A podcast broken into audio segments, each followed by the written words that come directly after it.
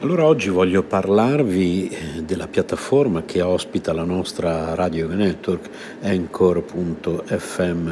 Creare un podcast non è mai stato così semplice. È l'unica app che ti consente di registrare podcast di alta qualità e distribuirli ovunque, compresi Google Podcast ed Apple Podcast tutto da un'unica piattaforma. Non servono attrezzature costose o esperienza nel fare podcast ed è gratuito al 100%. Allora, registri audio in alta qualità sia con il microfono interno del tuo dispositivo o collegando il microfono esterno che preferisci. Registri con amici o ospiti da qualsiasi parte del mondo. Ricevi messaggi vocali dai tuoi ascoltatori e aggiungi le loro domande o il materiale che ti hanno inviato al prossimo episodio. Aggiungi un'ampia gamma di intermezzi musicali ed effetti sonori al tuo podcast. Importi audio da utilizzare nei tuoi podcast da qualsiasi app del dispositivo. Aggiungi una qualsiasi canzone da Spotify riproducibile esclusivamente su Anchor in questo caso. Modifichi il tuo audio ovunque, lo strumento di creazione di splendidi episodi visivi consente di modificare e riorganizzare l'audio degli episodi del podcast. Accorcia modifica le tue registrazioni con gli strumenti di modifica progettati appositamente per la creazione di podcast. Aggiungi musica di sottofondo intelligente al tuo file audio. Sfoglia una vasta libreria di brani completamente gratuiti di alta qualità che regolano in modo intelligente il proprio volume per adattarsi alla tua voce. Aggiungi flag durante la registrazione per contrassegnare le parti su cui tornare per modificarle o rimuoverle.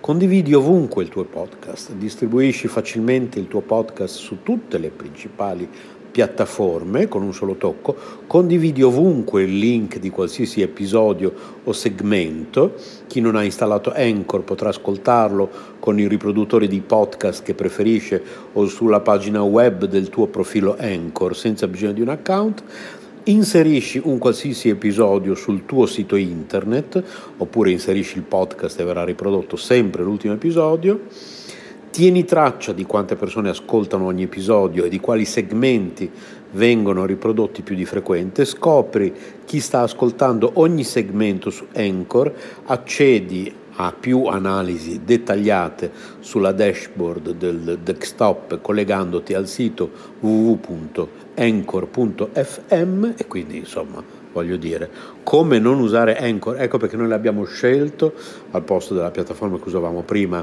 di Spreaker ed ecco perché lo raccomandiamo a tutti, anchor.fm oppure cercate su Google Anchor oppure si scrive A-N-C-H-O-R oppure scriveteci.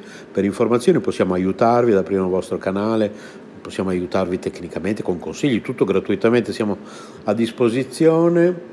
Radio yoga network chiocciola gmail.com Le ricette del cuore di Cristina. Radio yoga network chiocciola gmail.com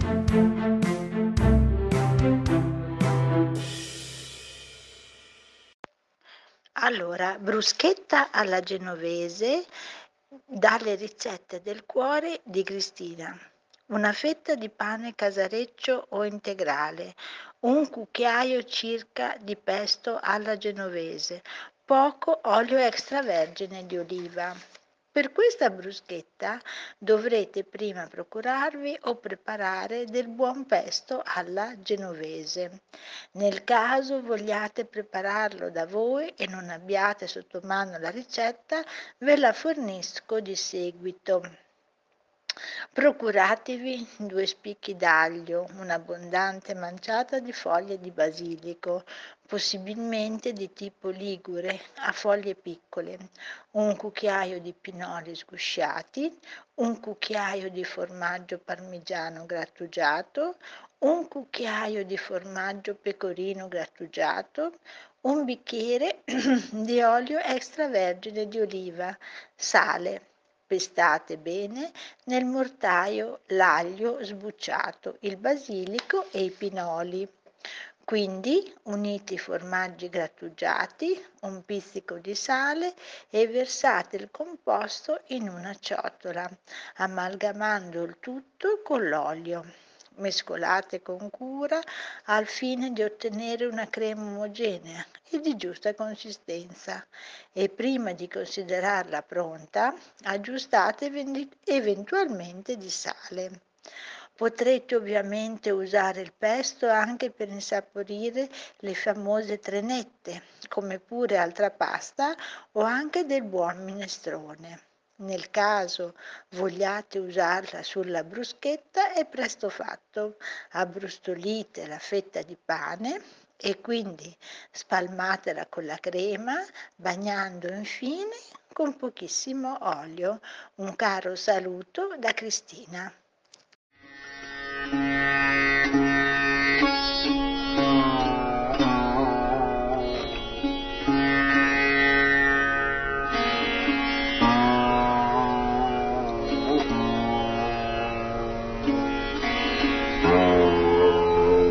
RKC presenta La sintesi della Bhagavad Gita. Un programma a cura di Rohini Nandana Das.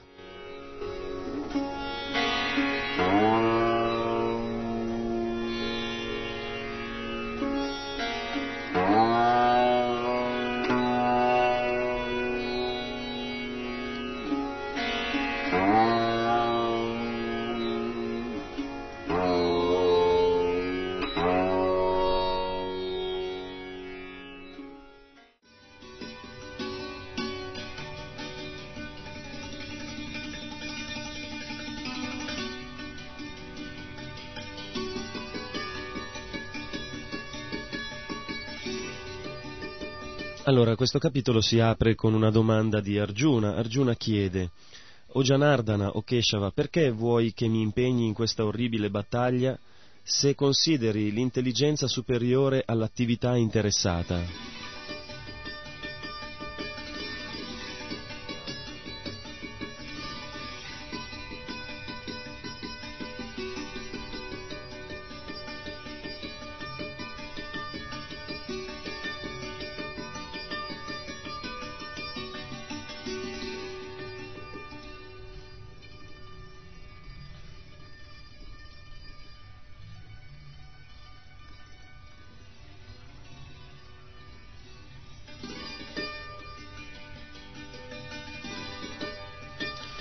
Nel secondo capitolo, nel verso 49 in particolare, eh, Krishna dice Durena hi avaran karma buddhi yogad dhananjaya. Krishna consiglia ad Arjuna di allontanarsi da tutte le attività abominevoli col servizio di devozione, il buddhi yoga, cioè lo yoga dell'intelligenza. Allora, sentendo queste parole di Krishna, Arjuna fraintende eh, il significato di queste parole e pensa che eh, Buddhi Yoga significa agisci con intelligenza, cioè non uccidere i tuoi parenti. La persona intelligente non dovrebbe eh, uccidere.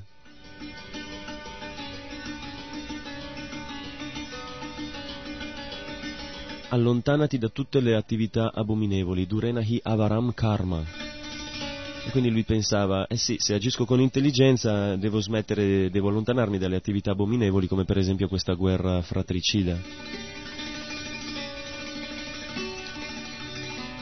La parola Buddhi Yoga è ripetuta praticamente dieci volte negli ultimi 33 versi del secondo capitolo, quindi a sostegno delle, dell'idea che si è fatto Arjuna ci sono delle motivazioni. Però alla fine del capitolo, come anche durante eh, la metà del capitolo secondo, Krishna continua a dire a Arjuna combatti. Agisci con intelligenza, evita le attività abominevoli, ma combatti. Allora, queste due affermazioni sembrano antitetiche al nostro Arjuna, che a un certo punto pensa, ma forse è meglio fare delle domande ben precise perché a questo punto sono confuso. Questa era la situazione all'inizio del terzo capitolo della Bhagavad Gita, che come discepolo sincero Arjuna chiede delucidazioni a Krishna, il suo maestro spirituale, perché non riesce a comprendere i suoi insegnamenti. Questo è anche eh, un esempio per tutti noi che prendendo il maestro spirituale non dobbiamo tenere semplicemente il maestro spirituale come una moda o la sua foto come un soprammobile, Ma il maestro spirituale è lì per seguirci tutta la vita, per ricevere le nostre domande e per darci delucidazioni sul modo di seguire le sue istruzioni. Regolarmente durante la vita il discepolo deve avvicinare il maestro spirituale e chiedere delucidazioni su, e informazioni su come proseguire nei suoi doveri devozionali non è che do, una volta dopo l'iniziazione il maestro spirituale diventa semplicemente una statua e un punto di riferimento solo per eh, l'offerta del cibo e il discepolo semplicemente fa la sua vita senza mai avere niente a che fare col maestro spirituale. Il maestro spirituale regolarmente nella vita del discepolo eh, dà delle, degli insegnamenti e delle delucidazioni su come proseguire la propria eh, vita spirituale. Allora Krishna da buon maestro spirituale spiegherà ora il karma yoga, cioè l'azione nella coscienza di Krishna.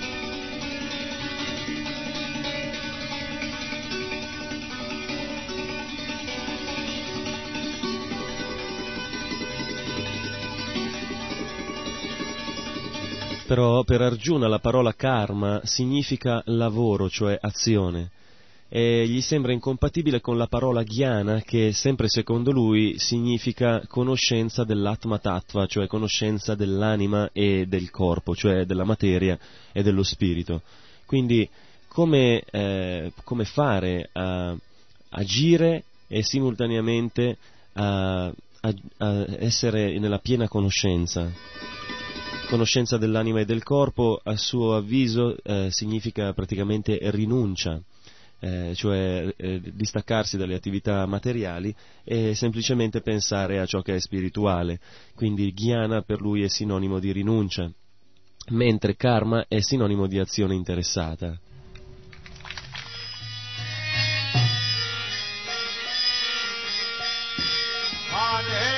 E dovuto a questa sua eh, cattiva utilizzazione della nomenclatura sanscrita, arriva a chiedere a Krishna una eh, delucidazione. Tad ekam vada. Dimmi solo una cosa. Quindi di queste due cose, dimmene solo una. Qual è la migliore?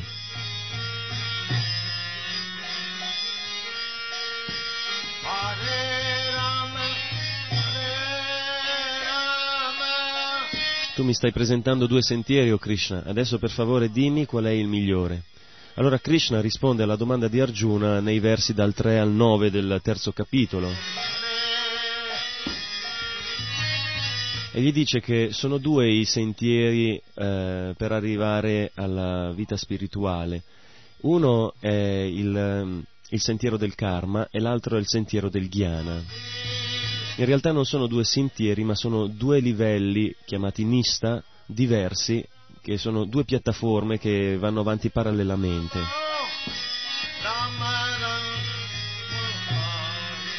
Però tra i due, Krishna dice, il, il karma yoga è il migliore, cioè l'azione nella coscienza di Krishna, eh, utilizzare praticamente le proprie attività al servizio di Dio.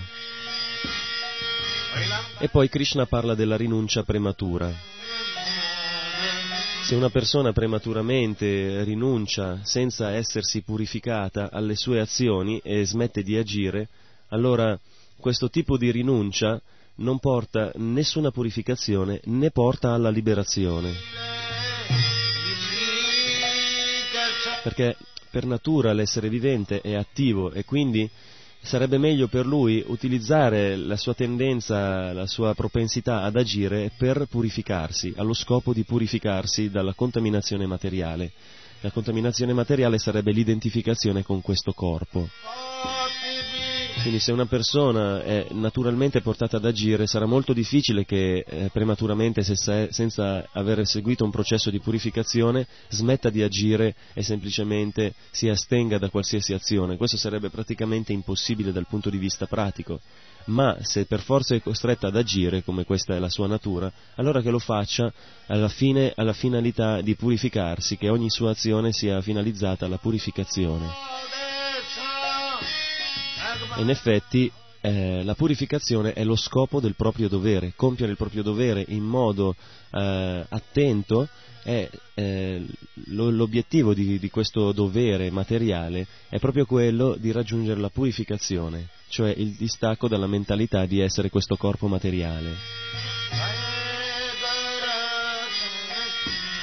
Quindi Krishna dice che è meglio il niskama karma, cioè è, è meglio agire con distacco dalla mentalità materialista, con distacco dalle attività interessate e dai frutti dell'azione. Questa è la cosa migliore. Perché la rinuncia prematura, eh, come potrebbe fare per esempio una persona che eh, fa il sagnasi prematuramente, non è semplicemente il cambiamento di vestito come anche Krishna dice nella Bhagavad Gita.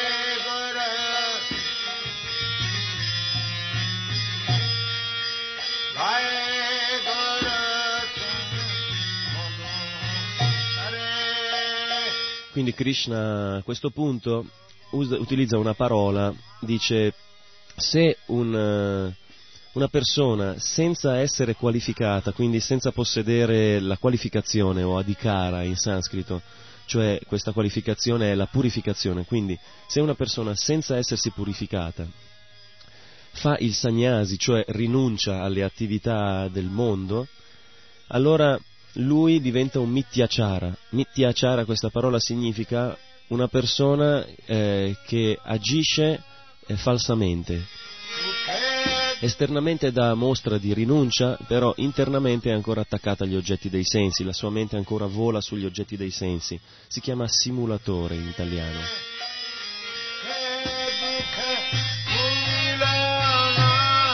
Quindi a questo punto Sri Krishna dice che è meglio una persona nella vita di famiglia che si comporta secondo i suoi doveri però con distacco dai frutti delle azioni, piuttosto che una persona che è un falso sagnasi, un falso rinunciato. Tutti possono cambiare un vestito, ma non tutti possono cambiare la coscienza, ma è più importante cambiare la coscienza che il vestito.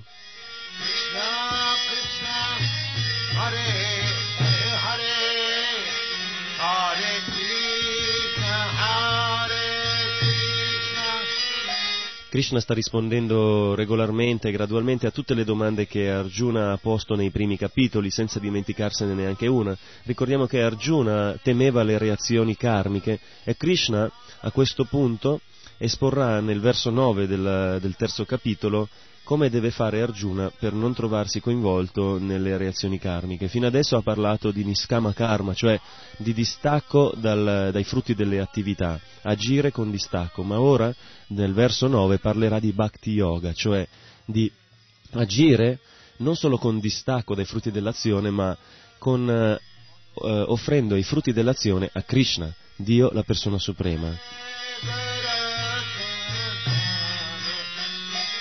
Dopodiché eh, Krishna continuerà a spiegare il progresso che, che, può avere una persona mentre segue i suoi doveri dal karma kanda, cioè dalle azioni interessate, eh, seguendo le regole, de, le direttive dei Veda, fino al karma yoga, cioè agire ma per Krishna, agire dando i risultati delle proprie azioni, offrendo i risultati delle proprie azioni a Krishna.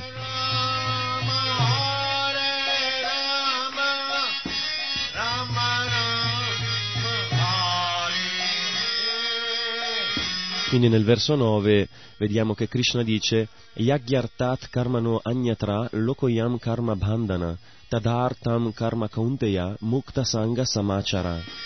Le attività devono essere compiute come sacrificio a Vishnu, altrimenti legano il suo autore a questo mondo materiale. Per questa ragione, o figlio di Kunti, compi il tuo dovere per la soddisfazione di Vishnu e resterai sempre libero dai legami della materia.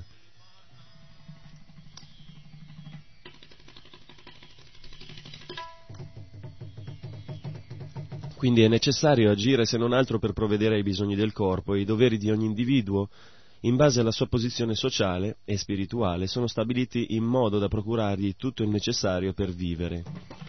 Il termine yagya designa Sri Vishnu, ossia anche gli atti di sacrificio, poiché tutti i sacrifici esistono solo per soddisfare Vishnu e i Veda affermano a questo proposito Yagyo Vai Vishnu, in altre parole, servire direttamente Vishnu vale quanto seguire tutti i sacrifici prescritti. E la coscienza di Krishna è dunque la forma di sacrificio consigliata in questo verso. Quindi si deve agire solo per la soddisfazione di Vishnu e ogni altra forma di attività compiuta nel mondo materiale sarà solo causa di schiavitù, poiché sia le azioni buone sia quelle cattive comportano una reazione e queste reazioni legano l'autore, il suo autore. Perciò è necessario agire in coscienza di Krishna per soddisfare Krishna o Vishnu, perché questo genere di attività non condiziona il suo autore, ma lo libera immediatamente.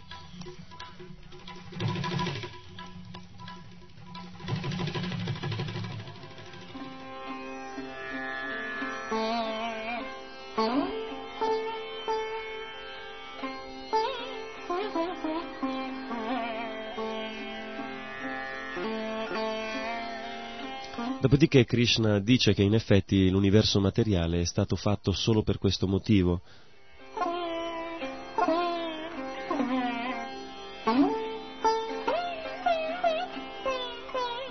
Krishna dice che all'inizio della creazione il Signore delle creature, cioè il Signore Vishnu, creò eh, gli esseri celesti e i sacrifici a Vishnu. Perché compiendo i sacrifici eh, poteva procurare, questa era l'idea originale, tutto ciò che un essere vivente aveva necessità per la sua vita e anche per ottenere la liberazione. Questo era il duplice eh, motivo di compiere i sacrifici al Signore Vishnu.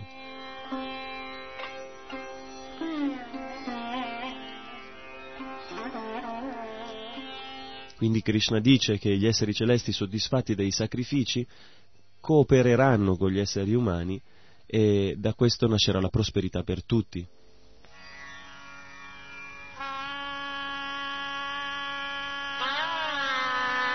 Krishna continua a dire ad Arjuna che gli esseri celesti soddisfatti delle, dei sacrifici daranno, provvederanno tutto quello che l'uomo ha bisogno per vivere, ma coloro che invece vivono senza compiere sacrifici in realtà sono dei ladri perché semplicemente prendono i benefici degli esseri celesti senza dare niente in cambio. E spiega che i devoti del Signore sempre prendono i resti del cibo offerto in sacrificio e per questo motivo sono liberi dal peccato. Non solo questo,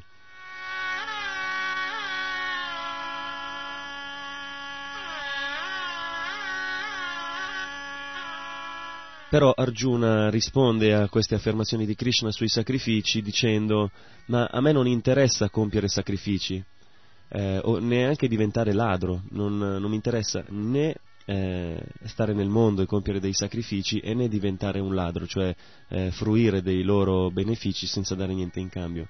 Semplicemente voglio andare nella foresta e fare vita serena, tranquillamente, dipendendo da Dio. Ma Krishna dice Annad Bhavanti Bhutani, questa è la risposta di Krishna ad Arjuna, che anche se vai nella foresta, tutti i corpi degli esseri viventi trovano il loro sostentamento nei cereali che sono prodotti dalle piogge. E le piogge sono favorite dal compimento del yagya, il sacrificio, e lo yagya nasce dal compimento dei doveri prescritti.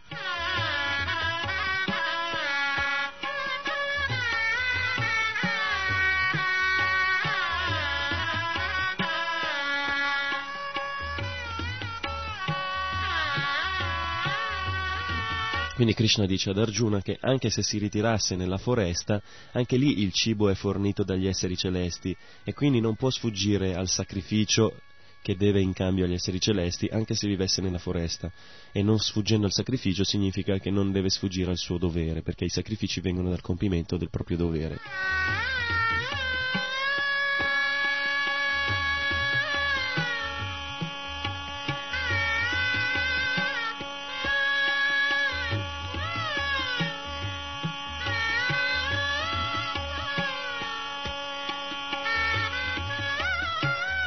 E Krishna dice che l'ispirazione a fare il proprio dovere a compiere i sacrifici viene dai Veda. e i Veda sono emanati dal Signore Supremo. Quindi dai Veda viene l'ispirazione a compiere il sacrificio, dal sacrificio vengono le piogge e dalle piogge viene il cibo. Quindi vediamo che i sacrifici, il cibo, le piogge, tutto viene dai Veda che vengono da Dio, quindi tutto viene da Dio. Quindi anche un materialista che non riconosce la persona suprema come il padrone, il beneficiario di tutto, in realtà è mantenuto da Vishnu.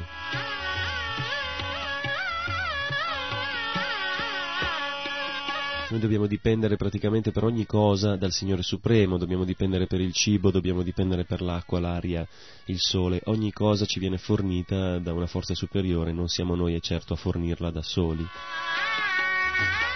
Quindi tutti dipendiamo dalla misericordia del Signore. Chi non compie sacrifici vive in vano perché spreca l'opportunità di capire, riconoscere e eh, ammirare Dio, la persona suprema Vishnu, colui che ci mantiene e ci sostiene.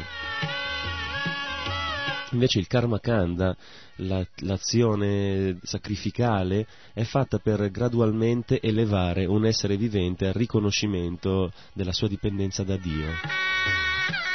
Quindi tutto questo, tutto questo processo vedico della, dell'offerta agli esseri celesti o dell'offerta a Vishnu in cambio delle cose che riceviamo è semplicemente per raggiungere gradualmente un'elevazione tale da poter riconoscere di essere dipendenti da Dio e quindi prendere completamente rifugio in Lui. È un processo graduale, il karma kanda.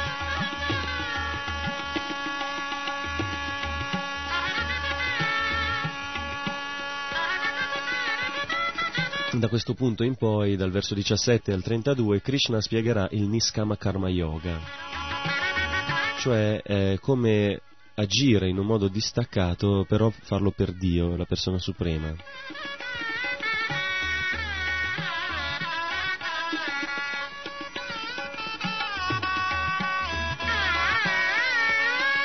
Krishna dice che l'uomo che trae piacere nel sé, che vive nella realizzazione spirituale trovando soltanto nel sé il pieno appagamento, non ha, cu- non ha più alcun dovere.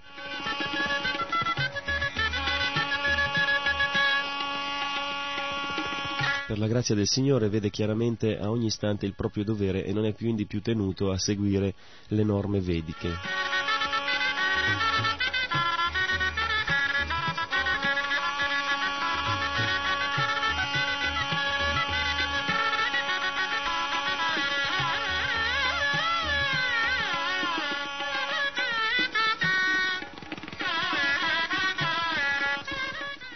Quindi Krishna sta dicendo ad Arjuna, anche se ti ritiri e diventi un Atmarati, una persona che è completamente libera da ogni desiderio materiale, devi comunque compiere i tuoi doveri. Perché questo? Perché l'uomo che ha realizzato la sua identità spirituale, dice Krishna ad Arjuna, non ha interessi personali nell'adempiere i doveri prescritti né ha motivo di non compiere tali doveri. Egli inoltre non ha necessità di dipendere da altri esseri viventi. Krishna conclude, si deve dunque agire per dovere senza attaccamento ai frutti dell'azione perché agendo senza attaccamento si raggiunge il Supremo.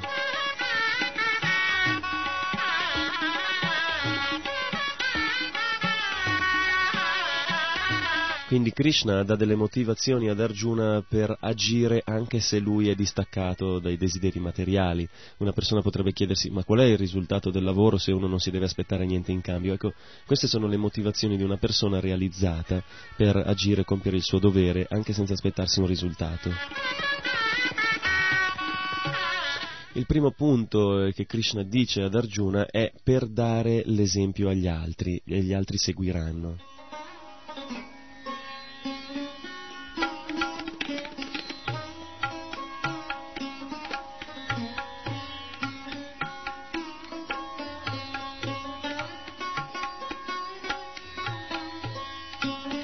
Krishna informa Arjuna che eh, lui è una grande personalità, è praticamente eh, diventerà l'imperatore del mondo, è il più grande arciere del mondo, sicuramente è una grande personalità.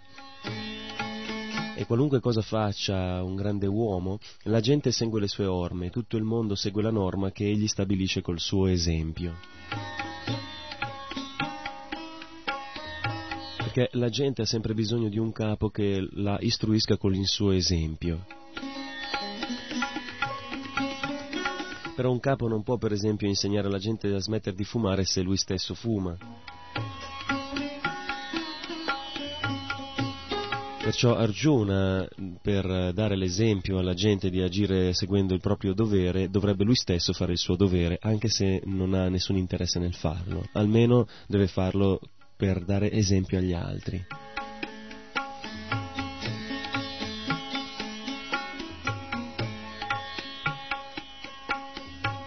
Perché in seguito persone meno qualificate di Arjuna seguiranno l'esempio di Arjuna.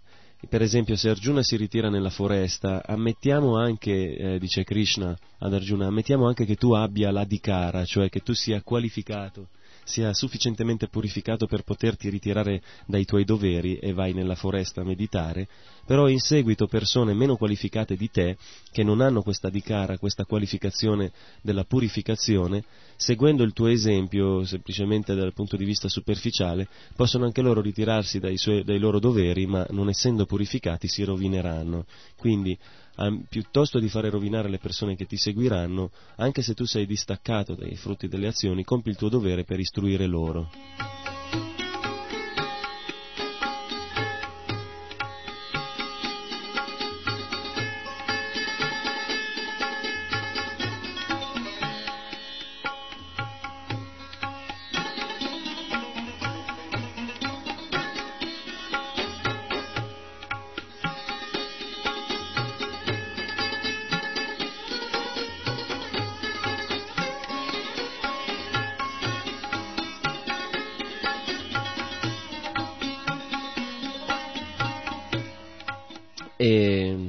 Krishna dà l'esempio del re Janaka. Janaka sarebbe il padre di Janaki o Sita Devi, la moglie del signore Ramachandra.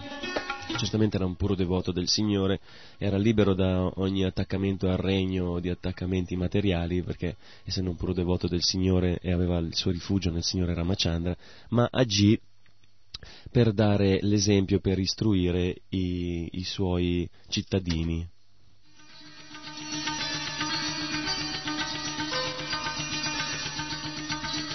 Essendo un grande devoto del Signore, Janaka aveva raggiunto il piano trascendentale, ma poiché era il re di Mitila, il distretto della provincia del Bihar in India, dovette eh, insegnare ai suoi sudditi come compiere i loro doveri prescritti.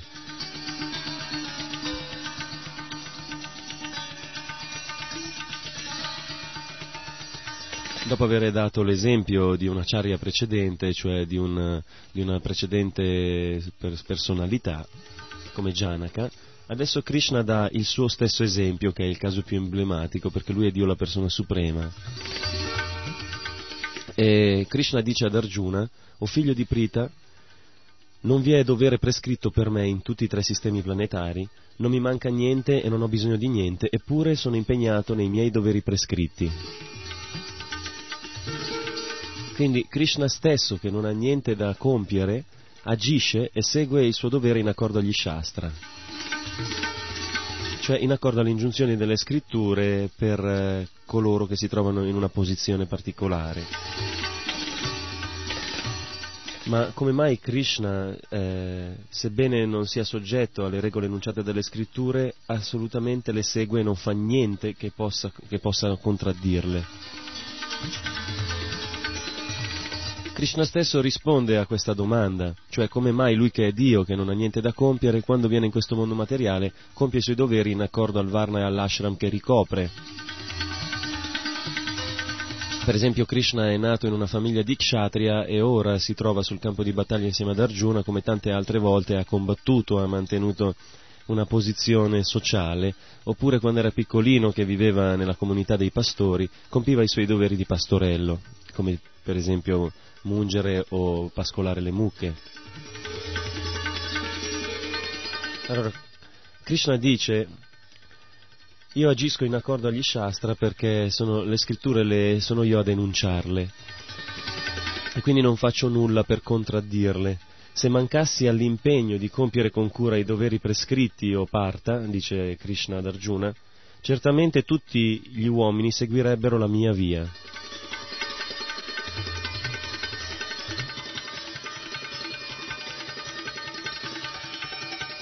Perché tutti seguirebbero la via di Krishna? Perché Krishna è Dio la persona suprema e quindi è la più grande autorità. E se tutti gli uomini vogliono seguire un capo, come abbiamo visto prima, sì, certamente le grandi personalità sono quelli presi come esempi, che dire della più grande autorità.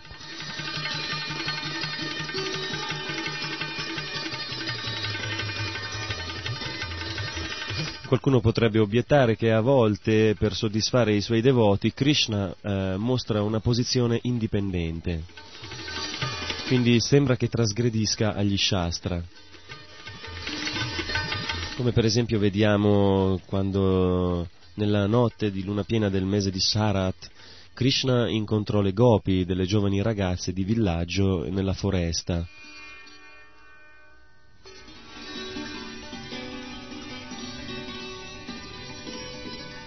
E vediamo come anche altre volte, come sul campo di battaglia di Kurukshetra, Krishna, nonostante aveva dato la sua parola che non, avesse, eh, non avrebbe combattuto, solleva una ruota di carro pronto a difendere il suo caro amico Arjuna. Quindi a volte sembra che Krishna, Dio la persona suprema, trasgredisca eh, le regole degli Shastra, le regole vediche di comportamento, ma se c'è discrepanza tra le sue parole e le sue azioni, noi dobbiamo seguire le sue parole e mai imitarlo personalmente.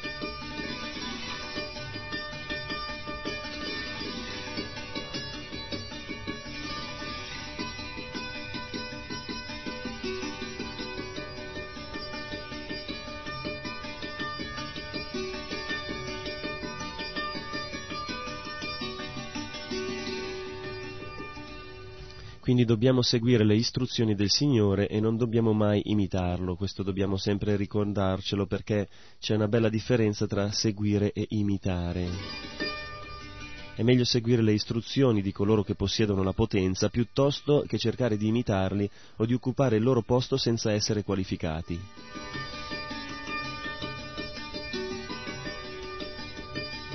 Il Signore è il Padre di tutti gli esseri e se gli esseri si smarriscono, Lui e indirettamente è considerato il responsabile, perciò ogni volta che l'umanità trascura i principi regolatori il Signore scende in persona per riportare gli uomini sulla giusta via.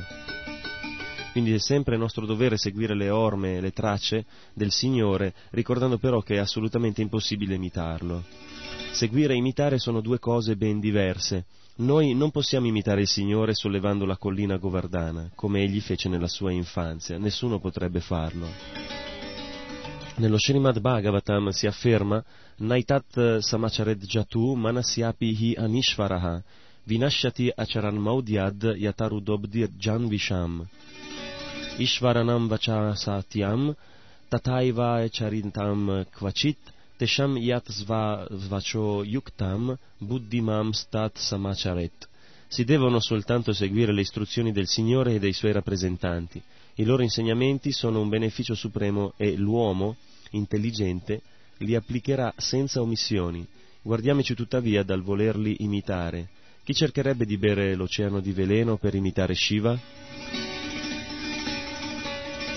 Quindi dobbiamo sempre considerare superiori a noi gli Ishvara, gli esseri che hanno il potere di controllare i movimenti del Sole, della Luna e degli altri pianeti.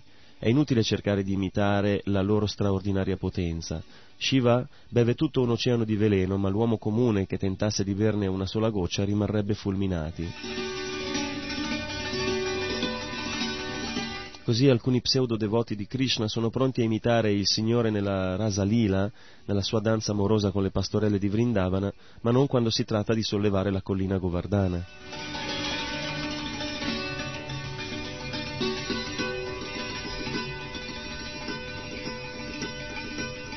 Quindi è meglio seguire le istruzioni del Signore piuttosto che imitarlo senza esserne qualificati. Si vedono già troppe pseudo-incarnazioni di Dio.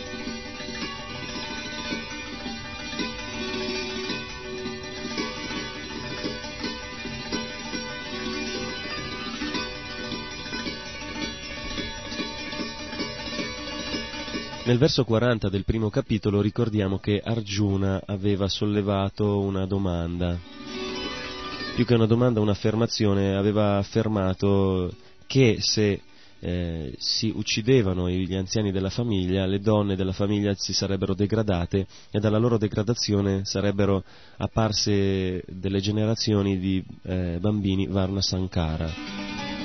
Varna Sankara significa delle persone indesiderabili che hanno solo cattive qualità, eh, persone non volute, che turbano la pace e l'ordine sociale.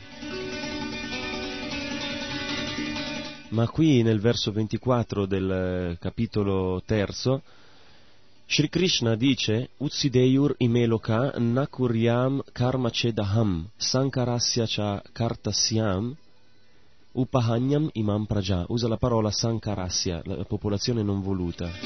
Dice se mi astenessi dal compiere i miei doveri prescritti, tutti questi mondi cadrebbero in rovina imitandomi.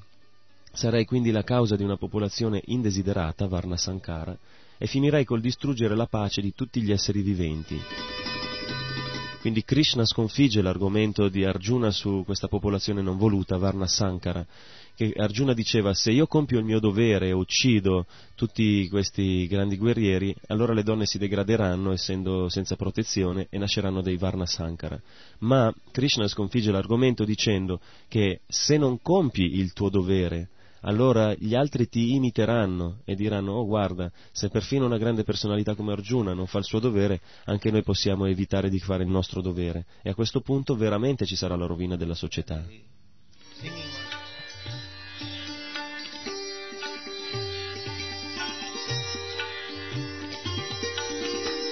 Perché se ognuno fa quello che vuole vi potete immaginare dove finisce la pace sociale, scompare completamente completa anarchia.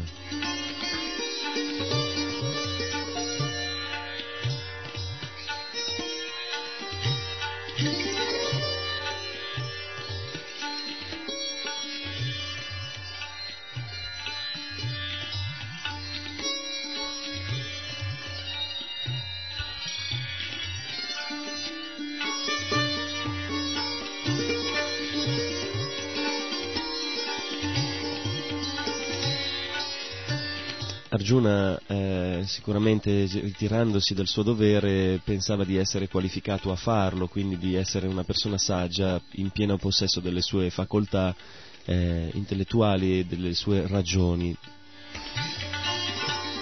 Però a questo punto Krishna paragona una persona come lui, un saggio, una persona distaccata, una persona che veramente può ritirarsi dal, dal mondo, a una persona ignorante. E Krishna dice che entrambi compiono i loro doveri. Come l'ignorante compie i suoi doveri con attaccamento al risultato, anche il saggio, nello stesso modo, compie il suo dovere, agisce, ma senza attaccamento, al solo fine di portare gli uomini sul giusto sentiero.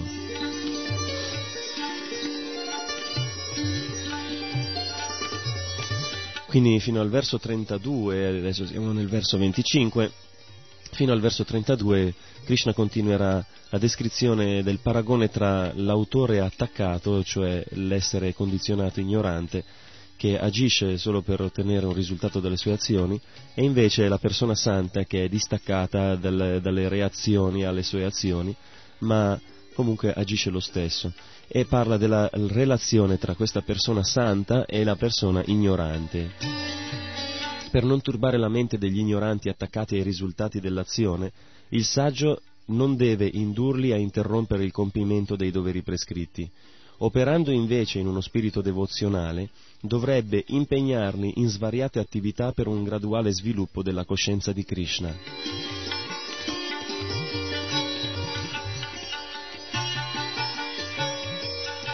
Quindi perfino una persona perfetta deve compiere il suo dovere, e mentre fa il suo dovere, quindi sta dando l'esempio eh, di compiere il suo dovere, incoraggia, deve incoraggiare la persona ignorante a offrire le sue attività a Krishna, a offrire a Krishna i frutti delle sue azioni.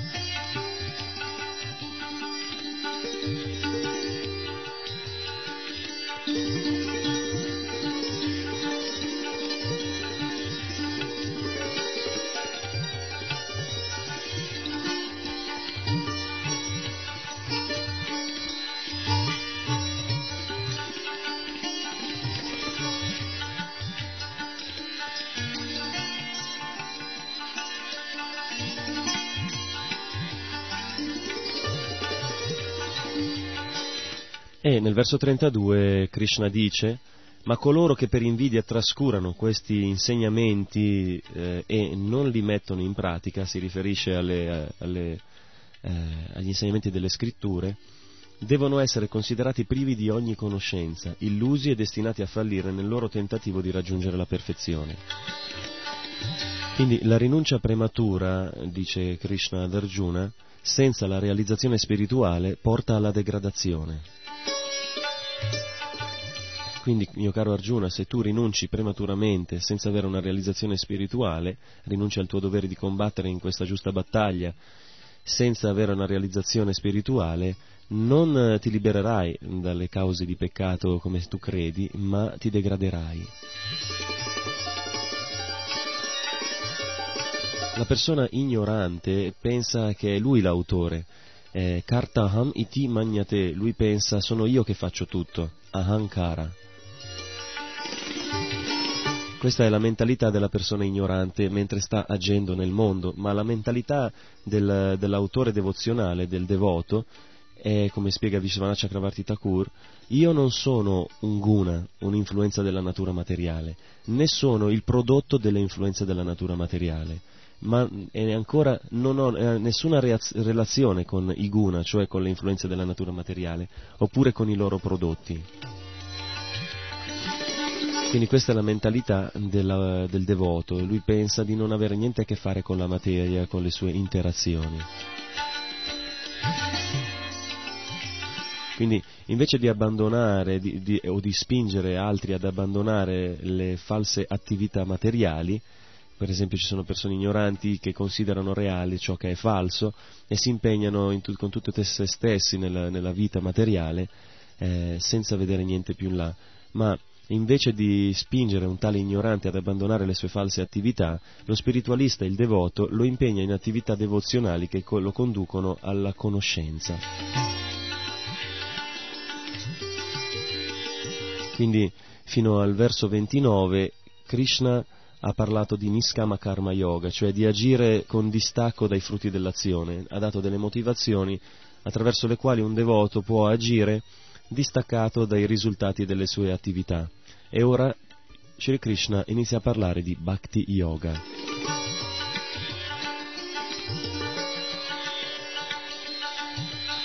Nel verso 30 eh, Krishna proprio finalmente rivela il suo vero desiderio.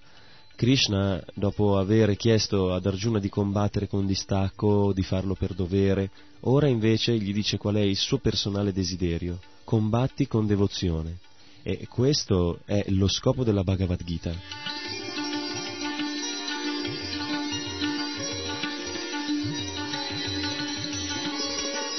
Krishna proprio in questo, in questo, verso, nel verso 30, dice Mai sarvani karmami, karmani, dice dedicando a me tutte le tue attività.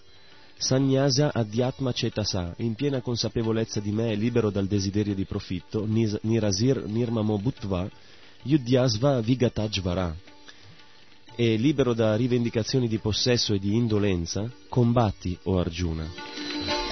Quindi questo verso, Shira Prabhupada spiega nella spiegazione, indica chiaramente lo scopo della Bhagavad Gita. Il Signore insegna che per compiere il proprio dovere bisogna diventare perfettamente coscienti di Krishna e avere la stessa serietà con, uh, con cui si segue una disciplina militare.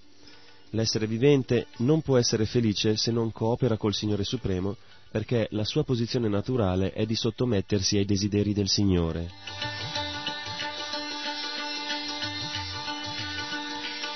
Arjuna non deve dunque esaminare l'ordine del Signore, ma deve semplicemente eseguirlo. Se siamo esitanti a piegarci a un ordine così rigoroso che esclude ogni legame di parentela, dobbiamo sapere vincere questa esitazione e diventare Vigatajvara, liberi da ogni coscienza febbricitante e da ogni indolenza. Tutti, ognuno secondo la propria natura e posizione, hanno il particolare dovere, un particolare dovere, che deve essere svolto nella coscienza di Krishna e dobbiamo eh, quindi compiere questi doveri come abbiamo già spiegato prima eh, e il compimento di questi doveri ci condurrà sul sentiero della liberazione.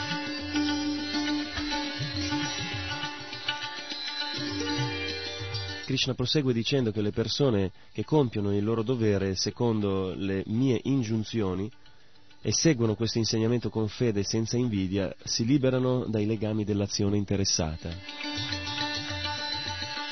Quindi questi sono i risultati di agire in questo modo, cioè con devozione verso Krishna nel Bhakti Yoga. Mentre agire nel, nel modo opposto è la rovina, cioè porta alla rovina l'essere vivente. Quindi questa è l'alter- l'alternativa di Arjuna. Se agisce e lo fa per soddisfare Krishna, allora eh, si libererà dai legami dell'azione interessata. Ma se non lo fa, la sua alternativa è che raggiungerà un fallimento nel suo tentativo di ottenere la perfezione.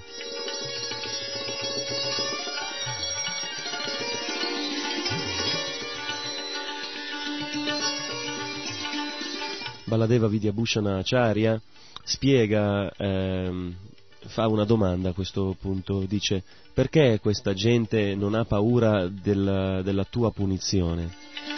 Cioè questa domanda sarebbe una domanda che Arjuna avrebbe potuto fare a Krishna oppure che è scritta tra le righe. Perché la gente allora non ha paura della tua punizione? Se eh, non seguire le tue istruzioni ci si degrada, come mai tu che sei Dio e eh, organizzi che le cose siano in questo modo perché la gente non ha paura di degradarsi se, e quindi non segue il suo dovere.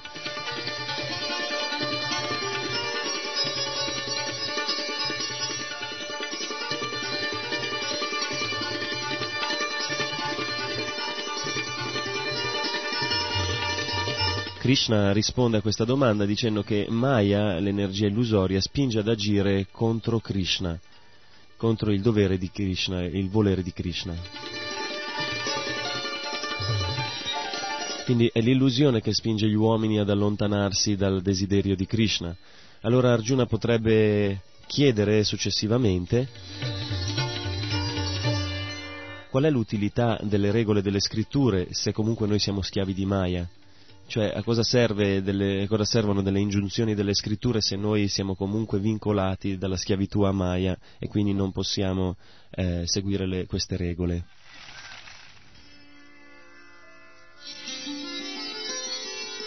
In risposta Krishna dice che noi facciamo ciò che ci attrae, ciò che eh, ci affascina. Per esempio, noi siamo attratti dal sesso e dal denaro, dallo sviluppo eh, sociale. Questo si chiama raga, ciò che ci attrae. E noi facciamo più volentieri quello che ci attrae. E evitiamo invece ciò che non ci piace, per esempio i digiuni, i, i pellegrinaggi nei posti santi, la sottomissione al maestro spirituale. Per noi questo è dvesha, cioè eh, ci è ostile, non ci piace. Quindi il nostro parametro di azione è che noi agiamo in accordo a ciò che ci piace e evitiamo ciò che non ci piace.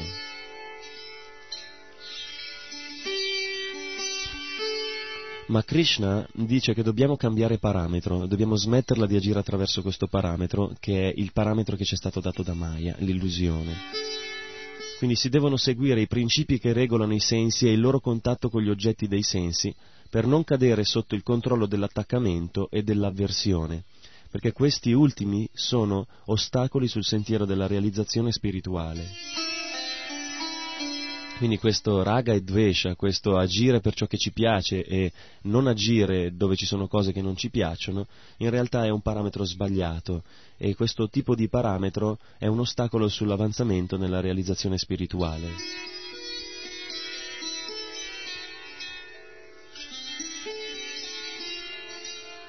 Quindi dobbiamo abbandonare questo parametro datoci da Maya e agire per il piacere di Krishna.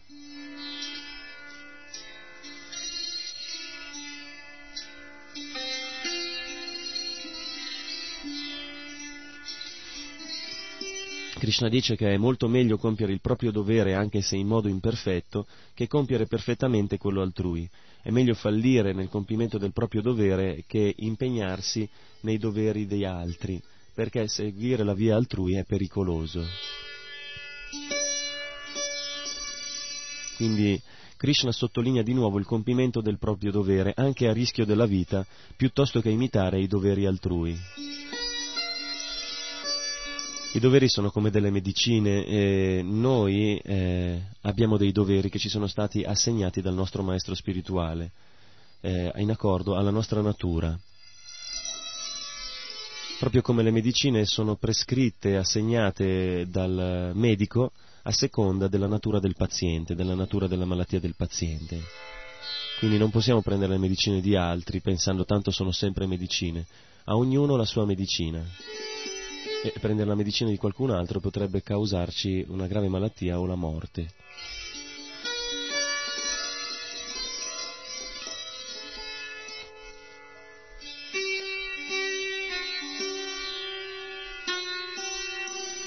Arjuna da persona intelligente pensa che per esperienza sappiamo che comunque cercare di agire o di pretendere di agire subito, immediatamente, nel modo giusto, non è così facile.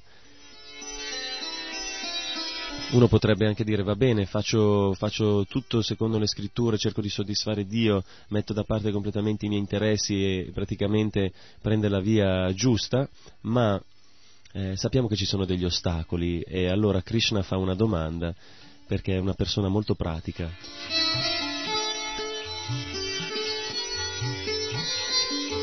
La domanda di Arjuna è, secondo i Veda, agire contro il proprio dovere è peccaminoso, ma eh, cos'è che ci spinge ad agire contro il, i nostri doveri? Cioè, cos'è che ci, che ci spinge a diventare peccaminosi?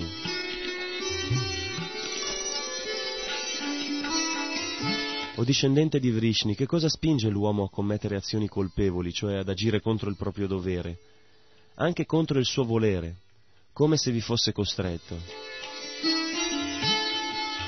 Quindi c'è una forza superiore che spinge l'uomo ad agire contro il suo, contro il suo volere, eh, facendogli evitare il suo dovere prescritto e quindi facendolo diventare peccatore.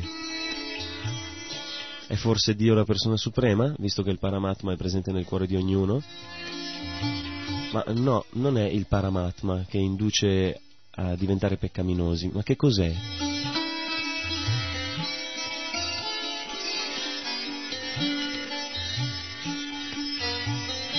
Questi atti colpevoli non sono provocati dall'anima suprema, ma hanno un'altra causa che è ben diversa e il Signore la spiega nel verso 37 con le parole Kama Esha Kroda Esha Rajoguna Samud Bhava Mahashano Mahapapma Viddihenam Hi Avairinam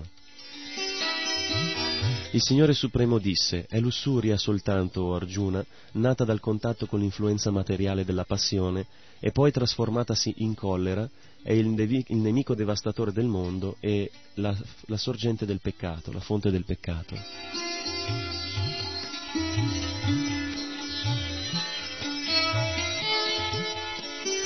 Quindi è la lussuria che è più sottile è, è, più nascosta della collera. La collera magari è evidente, invece la lussuria può essere anche nascosta, può essere non così evidente. Uno può covare dei desideri lussuriosi senza che nessuno se ne accorga. E quando questa lussuria non è soddisfatta si trasformerà in collera e quindi diventerà visibile a tutti. La lussuria divora ogni cosa come un fuoco e più combustibile mettiamo nel fuoco, più il fuoco cresce. Non è che eh, se, se soddisfiamo la lussuria allora siamo tranquilli, no, diventerà sempre più pretenziosa. Quindi Sama, Beda, de, eh, eh, Veda, Danda, ci sono quattro modi per sottomettere eh, un popolo, per sottomettere un, un, un nemico e Danda significa il metodo della punizione. Ed Anda, secondo Baladeva Vidya Bhushana, è l'unico modo per sottomettere questo Mahapapma, questo grande nemico, la lussuria. Quindi solo la è, solo con la punizione noi possiamo sconfiggere questo nemico. La, la lussuria nasce da raja, cioè dalla, dalla passione. Dobbiamo quindi evitare l'influenza della passione il più possibile per evitare di trovarci coinvolti nella lussuria. Krishna dice che esistono vari gradi di lussuria.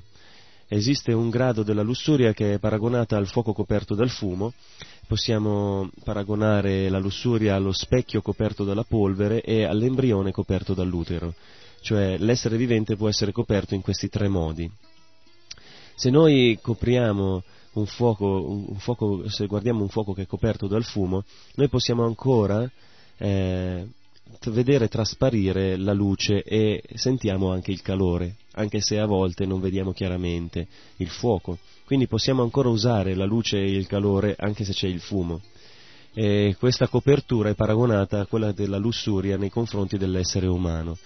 E se noi siamo in grado di governare questo fuoco, con esperienza possiamo, eh, eh, guidando, gestendo il fumo, eh, regolando il, il, movimento del fumo, noi possiamo far divampare di nuovo il fuoco. Invece lo specchio coperto dalla polvere è praticamente inutilizzabile perché non può riflettere la nostra immagine, però possiamo ancora vedere lo specchio, almeno quello lo possiamo vedere, la forma dello specchio. E questo è la, l'esempio che Krishna fa nei confronti degli animali, cioè gli animali hanno la coscienza così coperta che non può trasparire la loro realtà spirituale, però possiamo vedere ancora che sono esseri coscienti, viventi. Invece l'embrione che copre l'utero, l'embrione che è coperto dall'utero praticamente è invisibile, non lo si vede né si può muovere. Quindi questa è la copertura più pesante lussuria, eh, con cui la lussuria avvolge gli esseri viventi, come per esempio gli alberi, che praticamente sembrano materia inerte sebbene invece siano viventi, perché sono così coperti da uno strato così spesso di lussuria che praticamente i sintomi della vita sono quasi impercettibili. Quindi nella forma umana si può conquistare la lussuria con la coscienza di Krishna, però bisogna avere una buona guida. La lussuria è il più grande nemico perché copre la conoscenza eh, della verità assoluta, che cioè è quella differenza la conoscenza della verità assoluta è la, è la, differenza che esiste tra il devoto, colui che agisce con devozione, e invece colui che agisce in modo interessato. Quindi la lussuria copre la conoscenza dell'essere e lo fa diventare da devoto non devoto. E quindi una persona dall'agire per Krishna agirà per se stesso. Krishna indica dove si nasconde questo nemico, la lussuria. Krishna dice che i sensi sono i più grossolani e quindi è più facile controllarli. Quindi Krishna dice ad Arjuna che tra tutti i luoghi dove la, la, la, la lussuria si annida, i sensi, la mente, l'intelligenza, i sensi sono quelli che sono più facili da controllare, quindi chiede ad Arjuna di controllare la lussuria regolando i sensi. E come si regolano i sensi? Attraverso il Vaidi Bhakti Yoga, cioè attraver- attraverso delle azioni devozionali, le regole delle scritture che il Signore ci ingiunge per soddisfarlo. Superiore ai sensi è la mente, superiore alla mente è l'intelligenza, perché l'intelligenza è il guardiano, superiore all'intelligenza è l'anima. Allora, l'intelligenza è il guardiano, ma se il guardiano viene corrotto dalla lussuria, allora che cosa succede? Che anche l'anima verrà corrotta e si farà trascinare nella gratificazione dei sensi.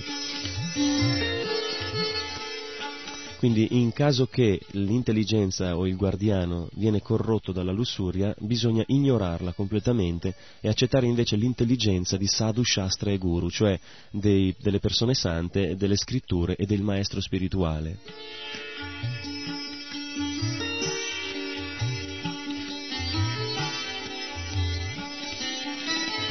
Quindi dobbiamo usare la forza dell'intelligenza educata dal maestro spirituale, dagli shastra, cioè dalle scritture e dalle persone sante, e fissarla nella coscienza di Krishna e in questo modo, con questa forza, possiamo non, più, non cadere più vittime delle azioni inappropriate istigate dal, dal Rajoguna, dall'influenza della passione. Così finisce il terzo capitolo eh, di cui diamo una sintesi. Arjuna fa una domanda all'inizio del capitolo e la risposta di Krishna è che eh, rinunciare al suo dovere è un difetto, perché l'anima per natura è attiva e quindi l'attività deve essere diretta verso la purificazione. Quindi parla ad Arjuna di Niskarma Karma Yoga, cioè l'attività interessata più la conoscenza diventa eh, azione distaccata dai, dai, frutti dell'azione. Poi parla Krishna, eh, Krishna parla ad Arjuna del Bhakti Yoga, cioè dell'azione devozionale. Se proprio devi fare qualcosa, lo devi comunque fare, fallo per me. Poi Krishna spiega che questo mondo materiale era stato fatto proprio per la purificazione e ogni azione che veniva offerta in sacrificio era fatta per raggiungere la, eh, l'azione devozionale, cioè agire per Krishna, riconoscere che Krishna è il beneficiario delle nostre attività.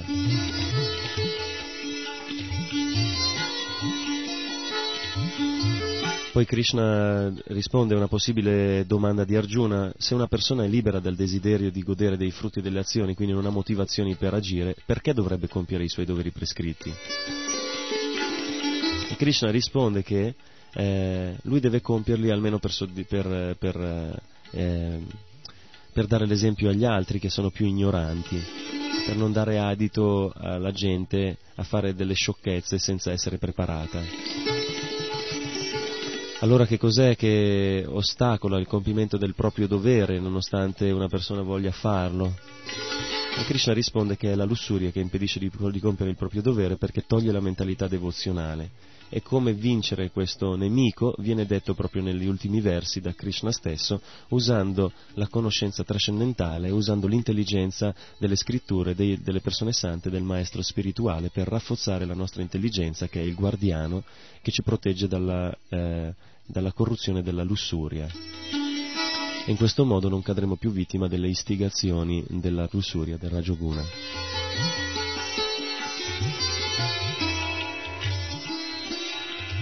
Quindi Krishna glorifica la conoscenza all'inizio del capitolo che ci eleva dal, dal Sakama Karma Yoga, cioè dalle azioni interessate, al Niskama Karma Yoga, le azioni non interessate, quindi guida, la conoscenza che ci guida dall'attaccamento al distacco.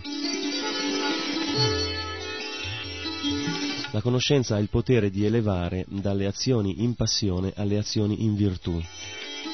La conoscenza trascendentale ci dà la forza dà la forza alla nostra intelligenza per superare i desideri lussuriosi. Queste quindi sono le glorie della conoscenza trascendentale e Krishna continuerà, continuerà a glorificare la conoscenza trascendentale nel quarto capitolo.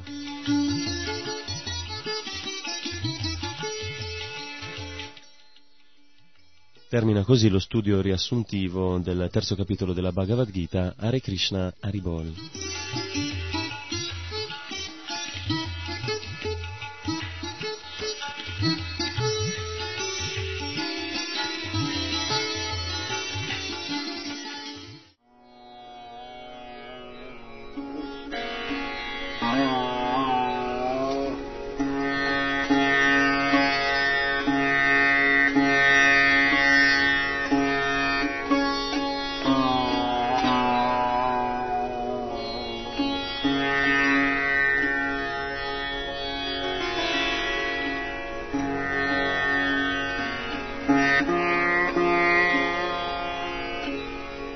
Avete ascoltato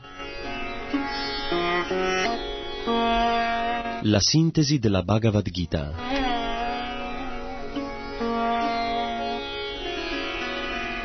Un programma a cura di Roini Nandana Das.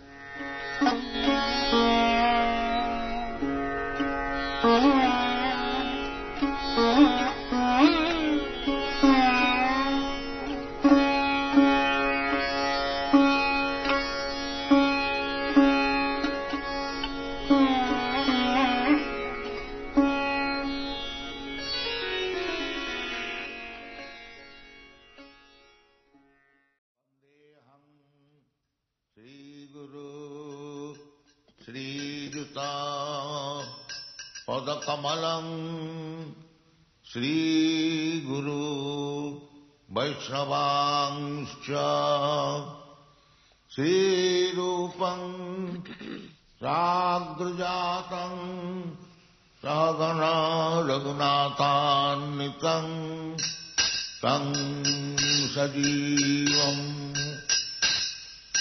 सार्दैतम् सावधूतम् परिजनसहितम् कृष्णचैतन्यम् श्रीराधा कृष्णपादाम् ललिता श्रीविशाखान्विताम् हरे कृष्णा हरे कृष्णा कृष्ण कृष्ण हरे हरे। हरे राम हरे Ram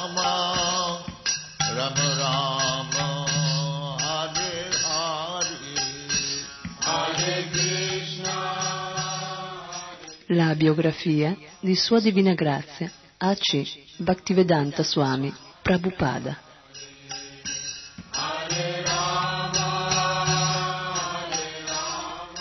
Fondatore Acharya della Associazione Internazionale per la Coscienza di Krishna.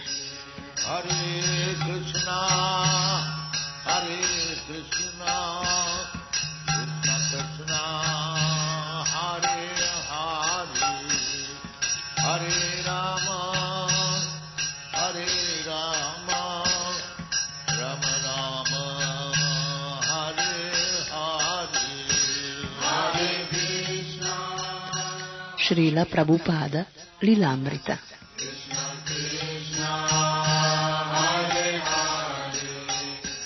di Sadvarupa Dasa Goswami.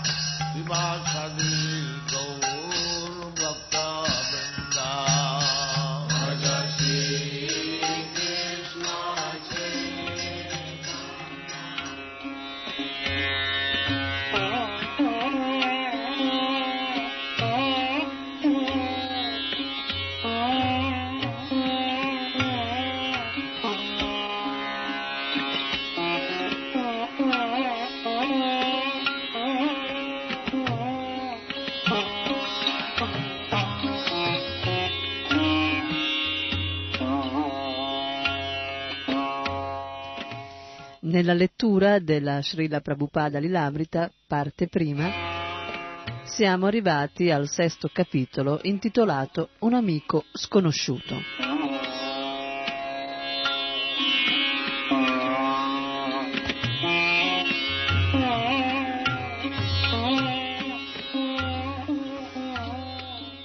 Le persone fortemente coinvolte nella presunta consapevolezza di godere del mondo materiale e che per conseguenza avevano quindi accettato come capo o guru un uomo cieco come loro, attratto dagli oggetti dei sensi, non possono capire che l'obiettivo dell'esistenza consiste nel tornare a casa da Dio e nell'impegnarsi al servizio di Sri Vishnu.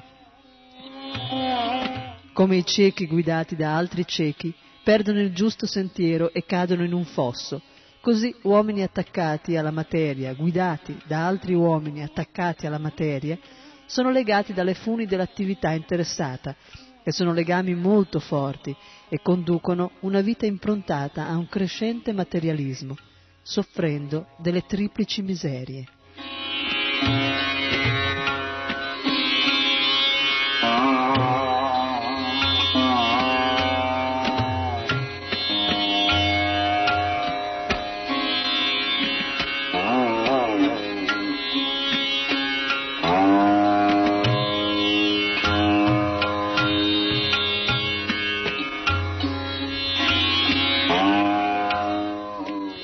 Vaishnava prega il maestro spirituale, colui che ha aperto i miei occhi con la torcia della conoscenza trascendentale, e si sente obbligato ad aiutare l'umanità portando agli altri la stessa torcia.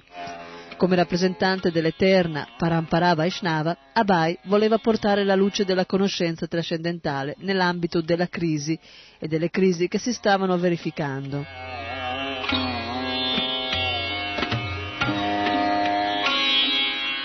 Questo era stato il proposito del Back to Godet.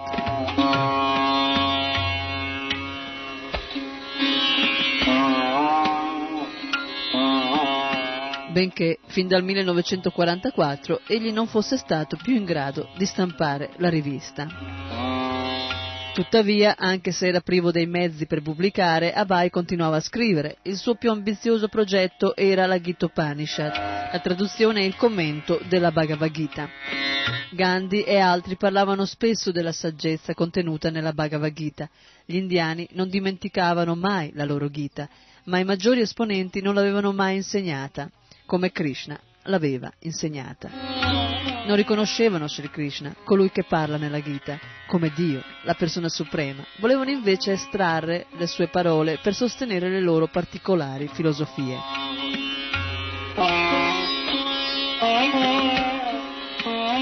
Sia i capi politici, sia i capi religiosi o gli studiosi, quasi invariabilmente, davano le loro simboliche e allegoriche interpretazioni. Abai voleva presentare la Bhagavad Gita così com'è. Dovevano essere 1200 pagine, tre bei volumi illustrati e rilegati. Per Abai i volumi erano già una realtà dalla quale solo il tempo li separava. Nei due anni precedenti aveva accumulato centinaia di pagine manoscritte, poiché aveva scritto su quaderni di appunti e eh, su pagine volanti segnò con numeri le pagine manoscritte. Non poteva dedicare tutto il suo tempo al libro, ma gradualmente esso cominciò a prendere forma.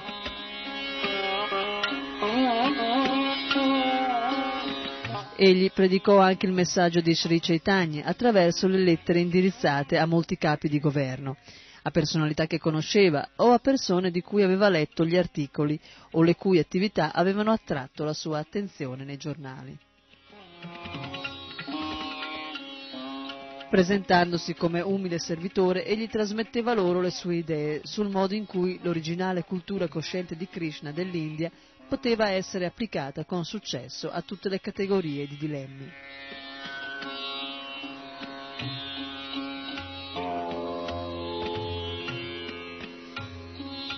Talvolta le lettere richiedevano risposte e Abai rispondeva cercando di tener vive le scintille di interesse dovunque le trovasse. Un ben noto riformatore, Mahendra Pratap Raja, aveva fondato ciò che egli definiva una federazione mondiale. Abai aveva letto un giornale che Mr. Pratap aveva pubblicato da Vrindavana. Egli si rivolgeva a tutte le nazioni e popolazioni del mondo, invitandole all'unità del genere umano. Abai gli scrisse suggerendo che gli insegnamenti di Sri Krishna della Bhagavad Gita fornivano una scienza teistica capace di unire tutte le religioni. Nel maggio 1947 Mr. Pratap rispose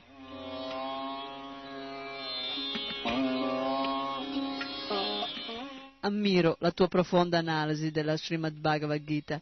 Sono io stesso un grande ammiratore del famoso classico. Ti assicuro che sto lavorando in piena aderenza con il testo. Mr. Pratap citò il suo libro, Religione dell'amore, e suggerì ad Abai di leggerlo se voleva conoscere il punto di vista religioso della Federazione Mondiale. Intanto, Mr. Pratap scriveva, non concordo con il tuo suggerimento di rendere il nome di Krishna o di Govinda la base dell'unità religiosa. Ciò equivale a una conversione e non porta all'unità delle religioni. Apprezzo grandemente il tuo sforzo nel dirigere il Back to God. Abai ricevette il libro, lo lesse e nel luglio del 1947, mentre stava visitando Kapur, scrisse una risposta aveva viaggiato fino a Kanpur non come maestro spirituale, ma come venditore di medicine, eppure un dattilografo fu reperibile e poté far uscire la sua predica.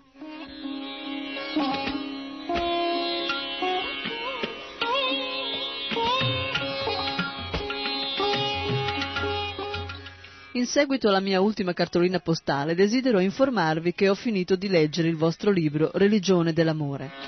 Secondo la mia opinione l'intera tesi è basata sulla filosofia del panteismo e il metodo per accedervi poggia sul servizio reso al genere umano.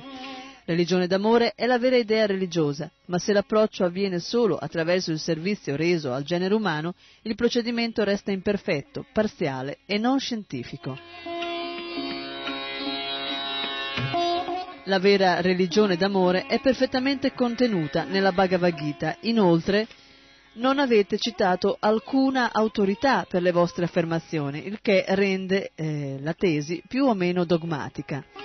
Se uomini differenti avanzano punti di vista differenti a proposito di religione e dei suoi elementi essenziali, chi deve essere accettato e chi non deve esserlo?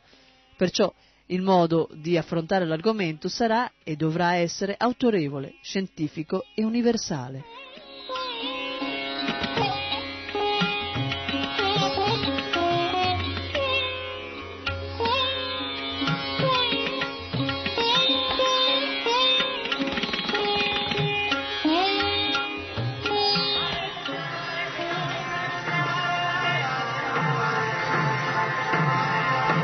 Krishna Hare कृष्ण कृष्ण कृष्ण हरे हरे हरे राम Hare राम राम हरे हरे। Hare Krishna.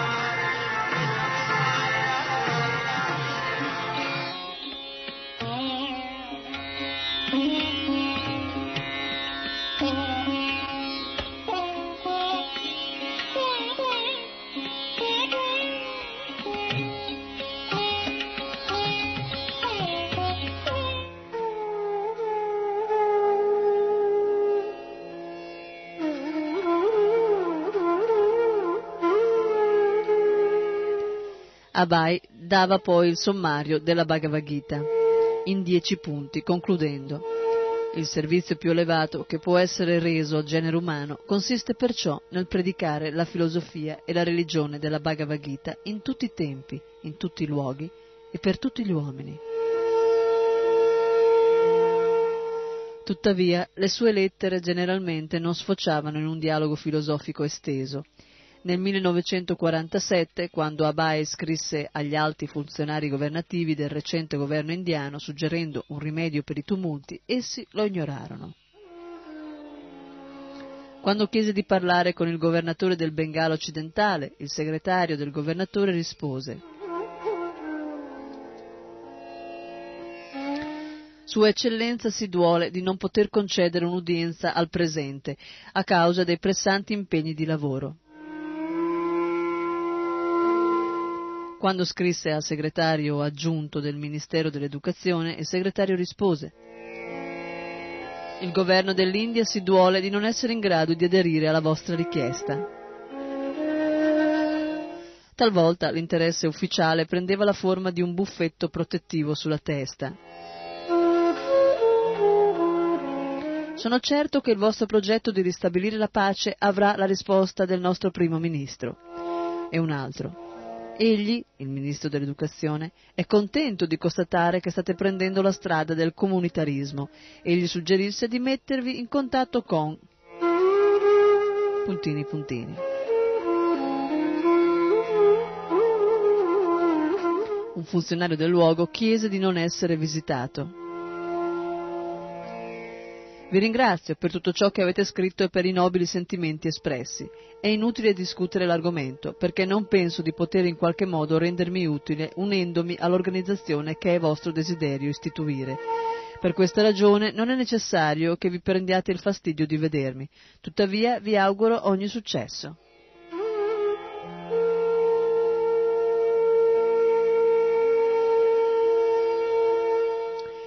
In ottobre, dopo i tumulti del 1947 a Calcutta, Abai scrisse al presidente del comitato di riabilitazione, il quale rispose. A proposito di Hari Kirtana e Prasadam, voi potete fare qualsiasi programma sia di vostro gradimento, ma temo di non essere a mia volta interessato all'argomento di cui sopra. Ne lo è il mio comitato, perciò non vedo la necessità di un vostro incontro con me.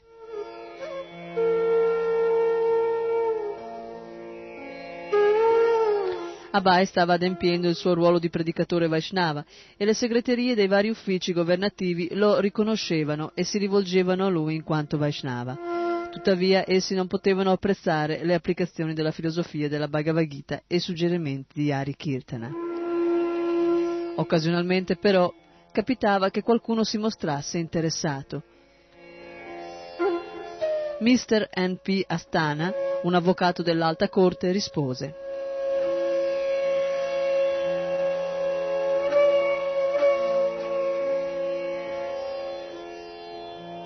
Vi sono molto riconoscente per la vostra lettera, l'ampio progetto di un perfezionamento spirituale. Apprezzo totalmente i sentimenti elevati che vi hanno suggerito di scrivere questa lettera e la gentilezza con cui avete preso in considerazione il mio quesito. Sono stato uno studente della Bhagavad Gita e ho anch'io assimilato alcuni dei suoi insegnamenti, ma poiché manco di buon comportamento e di volontà, sarei contento di essere guidato da una persona di tanta compitezza quale voi siete. Perciò, se voleste inviarmi il vostro progetto, dopo averne preso atto, sarò in grado di esprimere il mio punto di vista.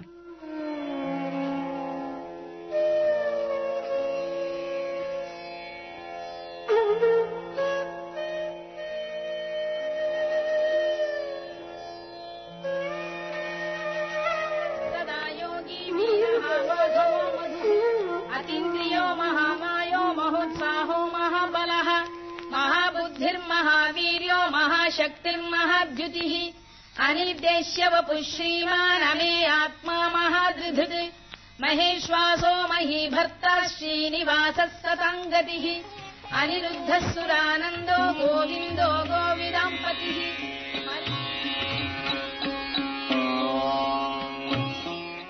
Era inevitabile che Abai pensasse di impegnare il Mahatma Gandhi nel servizio devozionale. Grazie alla sua coraggiosa e ascetica e, alle attività morali compiute per il bene dei suoi conterranei, Mahatma Gandhi era dotato di un grande potere che gli permetteva di influenzare le masse indiane. Come per Mahendra Pratap della Federazione Mondiale, anche l'idea di Mahatma Gandhi consisteva nel tentativo di dare agli uomini la felicità servendosi della politica e di metodi di sua invenzione. Un gentiluomo inglese aveva detto di Mahatma Gandhi. Egli è un santo tra i politici e un politico tra i santi.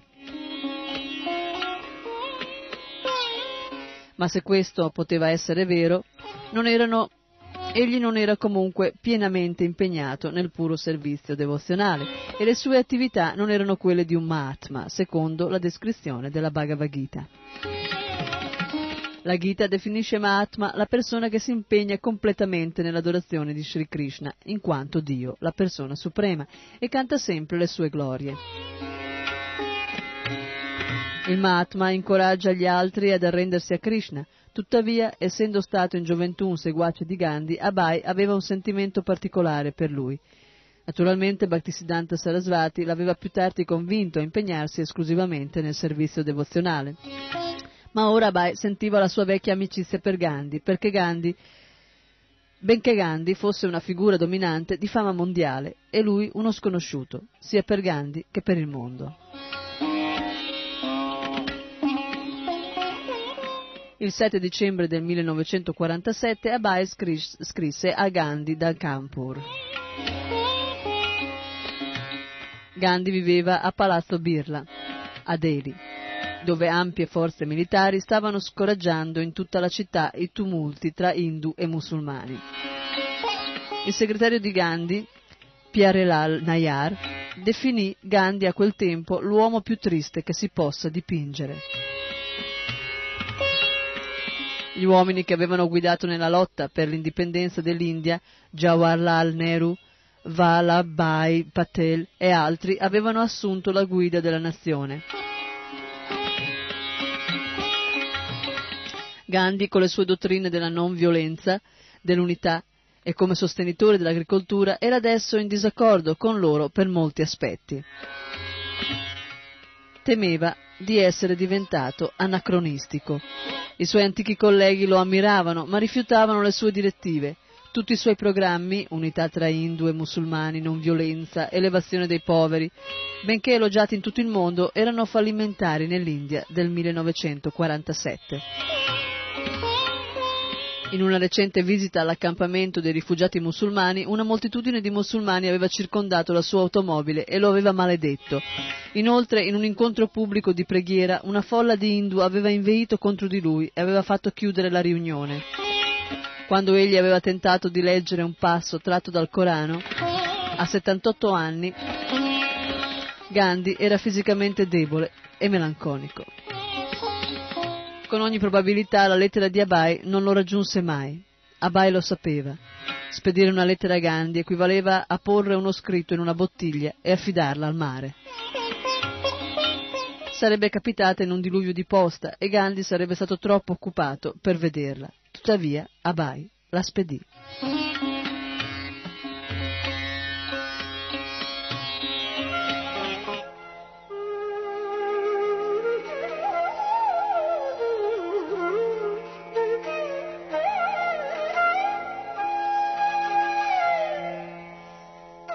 Caro amico Mahatmaji, accetta, ti prego, il mio rispettoso namaskar. Sono un amico sconosciuto, ma talvolta ho dovuto scriverti e ripetutamente perché non mi hai risposto. Ti inviai il mio giornale, Back to Godet, ma i tuoi segretari mi dissero che non avevi certo il tempo di leggere le lettere, tantomeno quindi i giornali. Ho chiesto di poterti incontrare, ma i tuoi segretari, sempre occupati, non si sono mai curati di rispondermi. In ogni modo, poiché io sono un tuo vecchio amico, benché tu non mi conosca, ti sto scrivendo nel tentativo di portarti alla giusta posizione che meriti.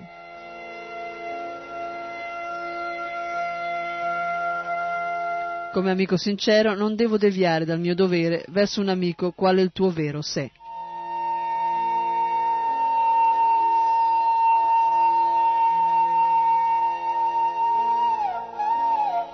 Come amico sincero voglio dirti che devi immediatamente ritirarti dalla politica attiva, se non desideri fare una morte ingloriosa.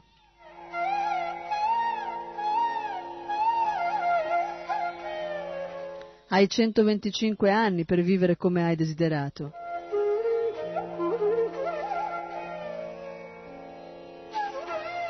Ma se dovrai subire una morte ingloriosa, che vantaggio c'è? L'onore e il prestigio da te ottenuti nel corso della tua vita presente non avrebbero potuto essere raggiunti da nessun altro a memoria d'uomo. Tuttavia devi sapere che tutti questi onori e prestigi sono falsi perché sono creati dall'energia illusoria di Dio, chiamata Maya. Riferendomi a questa falsità non intendo dire che i tuoi molti amici fossero falsi verso di te o tu falso verso di loro, ma falsità intendo illusione.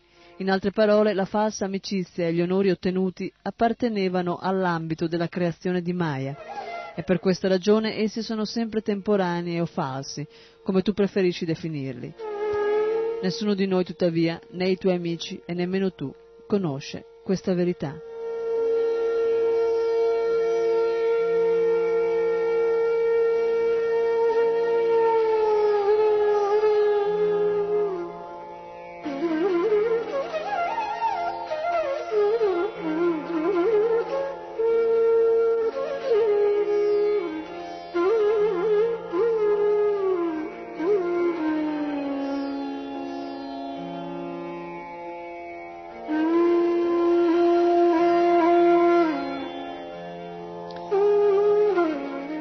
Presuppone che un sadhu non lusinghi, ma incida in profondità. Questa è la base dell'amicizia, che tolga di mezzo l'illusione propria della vita materiale. Mahatma Gandhi, abbandonato dai suoi amici, profondamente amareggiato per il risultato della, eh, della lunga, dura lotta per l'indipendenza dell'India, apprensivo circa il futuro, era stato ridotto in una situazione in cui avrebbe potuto essere in grado di realizzare che i suoi amici e il suo impegno erano in definitiva illusioni.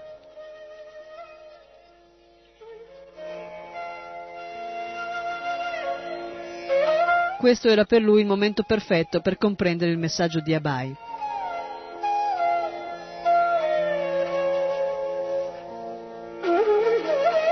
E Abai continua nella sua lettera.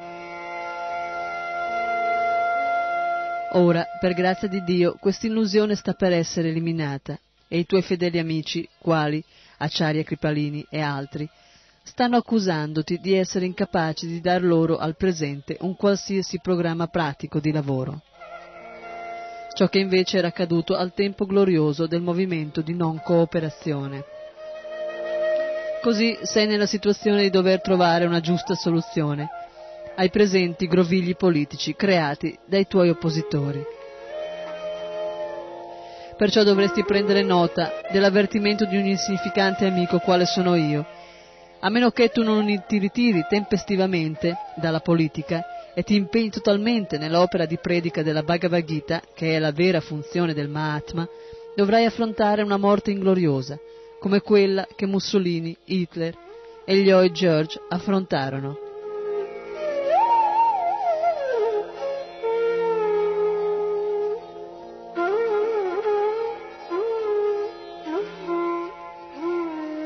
Per anni era stato desiderio di Abai avvicinarsi a Mahatma Gandhi con questo messaggio, infatti egli gli aveva scritto precedentemente, benché ciò non fosse stato di alcun vantaggio. Ora però era convinto che se Gandhi non usciva dalla scena politica avrebbe dovuto affrontare una morte ingloriosa. Il fatto che Gandhi continuasse la sua politica attiva, invece di predicare il servizio devozionale, lo pose in una posizione che richiedeva un avvertimento. Abai aveva scritto per salvare un amico.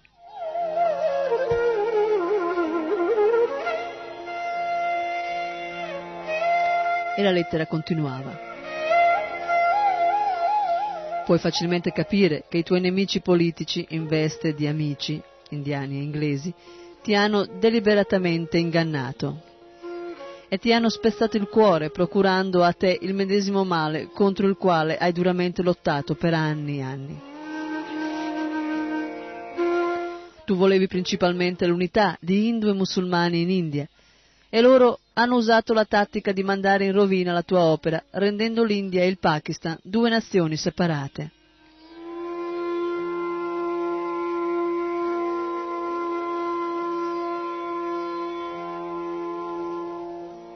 Tu volevi la libertà dell'India, ma essi hanno provocato la dipendenza permanente dell'India.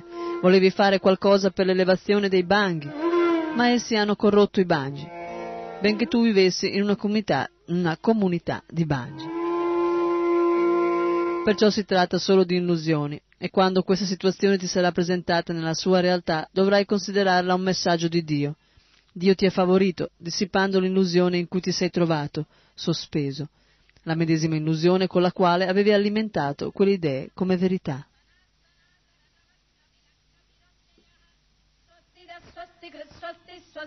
स्वस्ति दक्षिणः आरोद्रकुण्डली चक्री विक्रम्यूर्जितशासनः शब्दातिकः शब्दसः शिशिरः शर्वरीकरः अक्रूरपेशलो दक्षो दक्षिणः क्षमिणाम् वरः विद्वत्तमो वीतभयः पुण्यश्रवणकीर्तनः उत्तारणो दुष्कृतिः पुण्यो दुःस्वप्ननाशनः।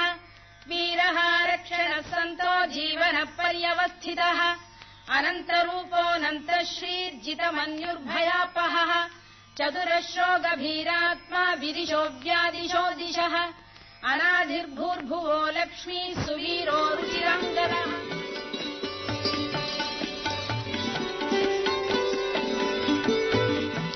Abai doveva doverosamente tentare di informare Gandhi che non vi è nulla di assoluto nell'ambito di questo mondo relativo. Ahimsa, ossia la non violenza, deve essere seguita dalla violenza, come la luce è seguita dalle tenebre. Niente è verità assoluta nel mondo duale. Tu non lo sapevi, scrisse Abai, né ti sei curato di attingere questa conoscenza dalle giuste fonti. Per questa ragione tutti i tuoi tentativi per creare l'unità erano seguiti dalla mancanza di unità e Ahimsa era seguita da Imsa.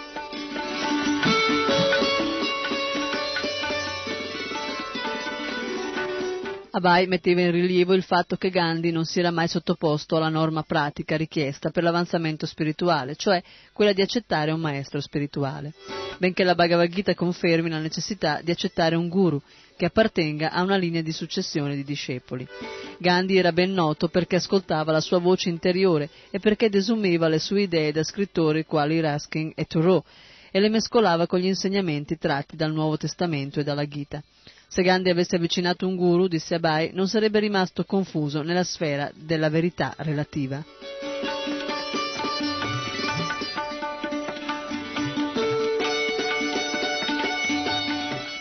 Nella Kata Upanishad si trova l'ingiunzione di avvicinare un guru autentico, il quale non soltanto deve essere esperto in tutte le scritture del mondo, ma deve essere anche un'anima realizzata nel Brahman assoluto. Se si vuole apprendere la scienza della verità assoluta, anche nella Bhagavad Gita c'è la seguente istruzione. Tadbidi pranipatena pariprashnena sebaya upadekshanti te gyanam gyanina tattvatalsinaha.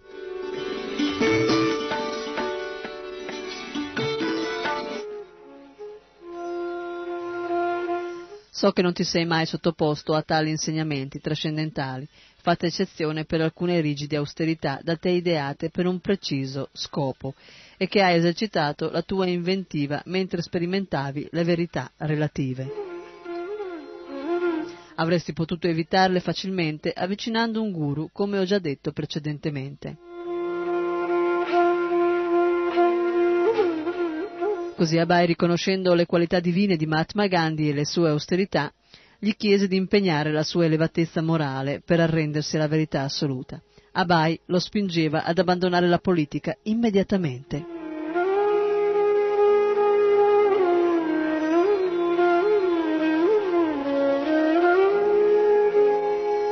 Tuttavia i tuoi sforzi sinceri per ottenere con le austerità alcune qualità divine sicuramente ti hanno innalzato a un livello più elevato, di cui puoi fare un uso migliore, se te ne servi per servire la verità assoluta. Se però ti accontenti della tua posizione temporanea e non cerchi di conoscere la verità assoluta, allora certamente dovrai cadere dalla posizione artificialmente elevata che è subordinata alle leggi della natura. Se invece vuoi avvicinare davvero la verità assoluta e procurare un vero beneficio agli uomini di tutto il mondo, il che include le tue idee di unità, di pace e di non violenza, allora devi immediatamente abbandonare le contese politiche e risorgere per predicare la filosofia e la religione della Bhagavad Gita, senza aggiunta di un'inutile e dogmatica interpretazione. Ho trattato occasionalmente questo argomento nel mio Back to God, di cui allego qui un foglio per tuo riferimento. Ti chiedo solo di ritirarti dalla politica almeno per un mese soltanto, in modo da poter discutere tra noi della Bhagavad Gita. Sono sicuro che riceverai nuova luce dal risultato di queste discussioni. Non solo a tuo beneficio, ma a beneficio del mondo intero, perché conosco la tua onestà e la tua sincerità e moralità. Aspetto con interesse una tua pronta risposta. Sinceramente tuo, Abai Charan De.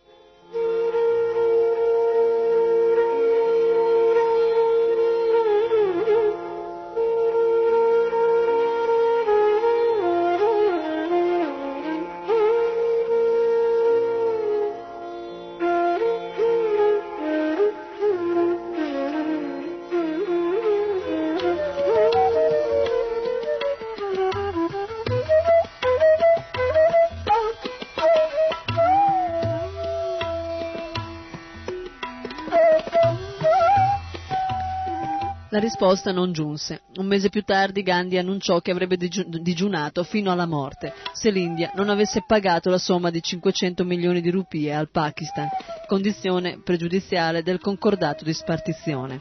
Dapprima gli indu rifugiati dal Pakistan manifestarono fuori sotto la camera di Gandhi che non era illuminata al grido di morte a Gandhi.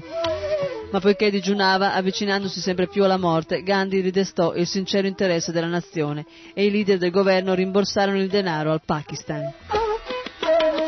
Allora grandi folle si avvicinarono a lui cantando Viva Gandhi! E nel frattempo la violenza tra indu e musulmani continuava. Il 30 gennaio, il giorno dopo che egli aveva redatto la nuova Costituzione per il Congress Party, Gandhi prese il suo pasto serale, lavorò al telaio a mano e poi si incamminò per assistere alle preghiere della sera e fu colpito con tre colpi al petto.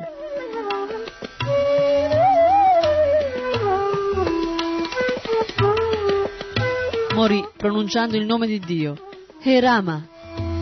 La lettera che Abai aveva scritto un mese prima fu vista subito come una profezia. Essa però non era stata letta dalla persona alla quale era destinata.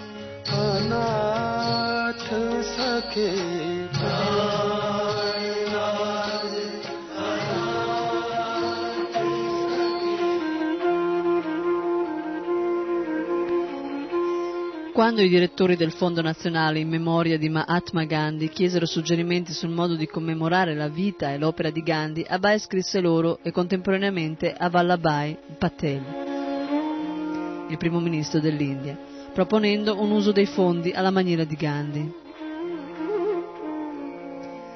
L'intera vita di Gandhi è stata al servizio dell'umanità e in generale con il preci- pre- precipuo interesse di elevare il livello di moralità.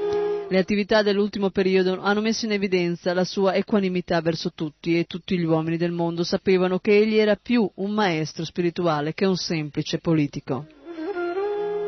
La devozione a Dio era la sua ultima meta e quando io dico che la sua sacra memoria deve essere onorata non in modo ordinario ma alla maniera di Gandhi, intendo dire che il modo adatto di rendere omaggio alla sua memoria dovrà essere fatto nel, modo seguente. Abai parlò di un Mahatma Gandhi poco conosciuto, Gandhi come Vaishnava. Nonostante le pressanti attività politiche, Gandhi non aveva mai trascurato gli incontri serali quotidiani destinati alla preghiera.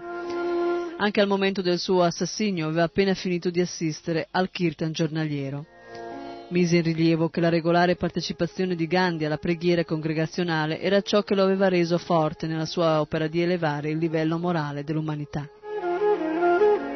Gandhiji, senza le sue attività spirituali, Abai scrisse, è un politico ordinario, ma in realtà è un santo tra gli statisti. Abai scrisse che Sri Chaitanya aveva inaugurato il canto congregazionale dei nomi di Krishna e Rama e i suoi seguaci, i Sego Swami, avevano lasciato un patrimonio culturale da discutere e comprendere.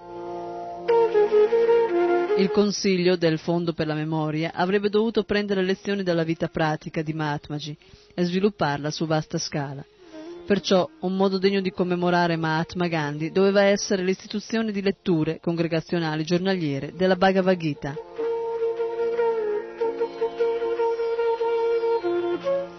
Quando le tendenze spirituali degli individui fossero state risvegliate dalle sedute giornaliere di preghiera, allora le più elevate qualità del carattere si sarebbero sviluppate.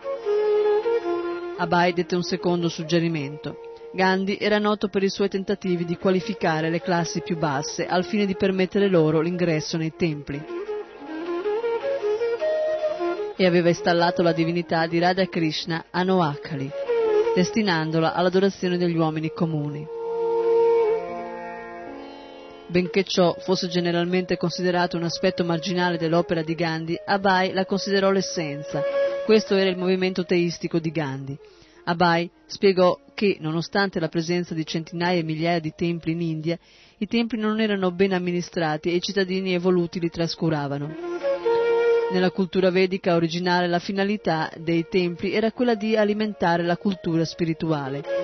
Se i centri dell'India fossero stati organizzati in modo da diventare centri vitali, allora le menti agitate del tempo sarebbero state addestrate ai doveri di una vita superiore.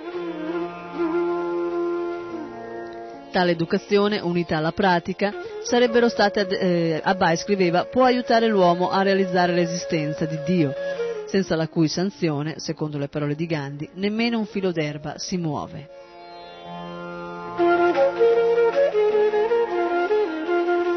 Egli si riferì anche al movimento di Harijan di Gandhi, che la maggior parte della popolazione considerava lo sforzo umanitario di Gandhi per garantire uguali diritti agli intoccabili, i quali erano definiti da Gandhi Harijan, gente di Dio. Abai rivelò, rilevò che anche questo era un aspetto essenziale della vita di Gandhi, ma piuttosto di limitarsi ad applicare l'etichetta di Harijan agli intoccabili, Abai notava si sarebbe dovuto studiare un programma sistematico destinato alle elevazioni delle classi inferiori. Questo programma era contenuto negli insegnamenti della Bhagavad Gita e poteva essere applicato nel migliore dei modi sotto la guida di un autentico devoto del Signore. Abai si offriva di accollarsi il compito in nome del Consiglio per la memoria di Gandhi. Se il Consiglio, nel tentativo di commemorare gli sforzi e le realizzazioni operate da Gandhi, trascurava gli aspetti spirituali essenziali della vita di Gandhi, Abai li metteva in guardia. Il ricordo di lui si sarebbe presto spento, come era stato per la maggior parte degli altri uomini politici.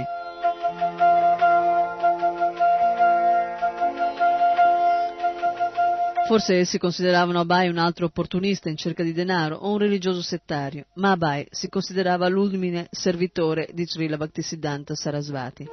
Vedendo la presenza di confutabili qualità Vaishnava nella personalità di Mahatma Gandhi, Abai colse l'opportunità di introdurre il messaggio del suo maestro spirituale al mondo. Così facendo, pagò il suo tributo a Mahatma Gandhi, elogiandolo come un grande devoto amante del kirtan, dell'adorazione nel Tempio e desideroso di elevare gli infelici a livello di uomini di Dio.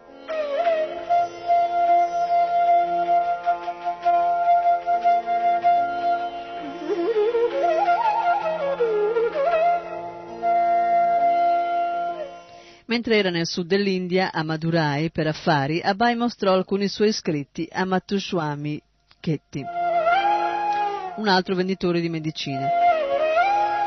Il signor Chetty ne rimase colpito e sentì di poter persuadere il suo ricco amico, il dottor Allagappa, il famoso Birla del Sud, a finanziarle la stampa.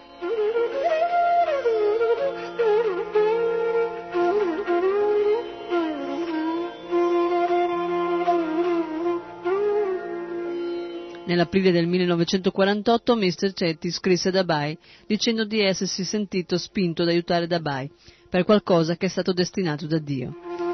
Chiese ad Abai di spedirgli il manoscritto completo della Gita Upanishad in modo da poterlo presentare al dottor Allagappa a Madras.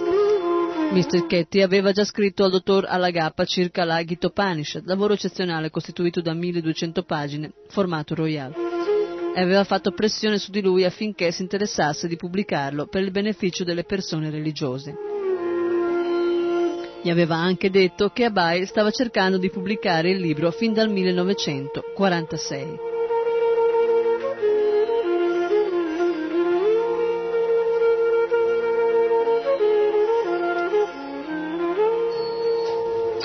أن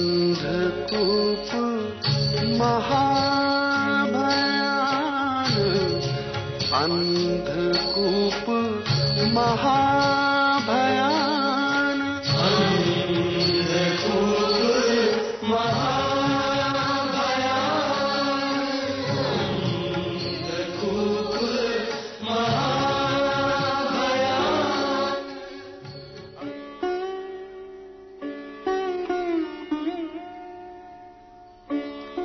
dottor Allagappa ben presto aveva risposto a Mr. Chetty dichiarandosi interessato. E Mr. Chetty aveva scritto ad Abai, così io mi trovo nella condizione di poterti aiutare e soltanto Dio può aiutare me.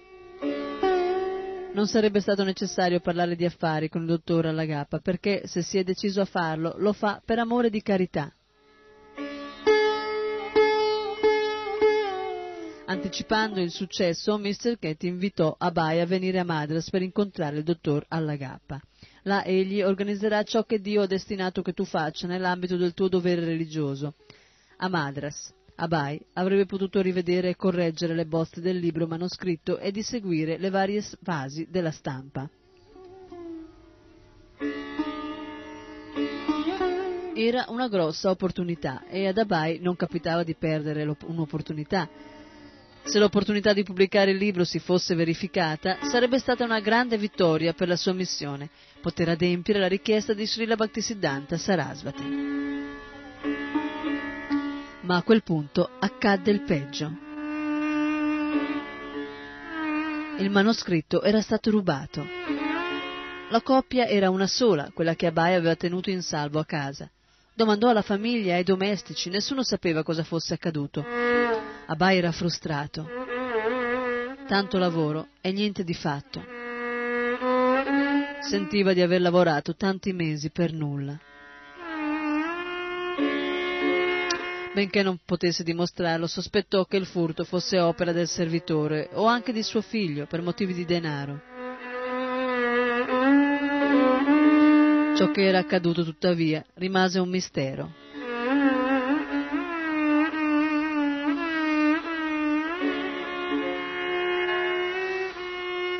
Nel corso del 1949 Abai scrisse articoli in bengali e lo sottopose all'attenzione del suo confratello B.P. Keshava Maharaj, il quale li pubblicò nel suo Godio Pratika. Lo stile con cui Abai affrontava i problemi mondiali era il medesimo usato dal suo maestro spirituale. Anche al loro primo incontro nel 1922 Srila Bhaktisiddhanta aveva controbattuto le argomentazioni nazionalistiche di Abai, facendo rilevare che la crisi reale del mondo non era né sociale né politica, né era dovuta a elementi materiali, ma soltanto a scarsezza di coscienza, di conoscenza spirituale.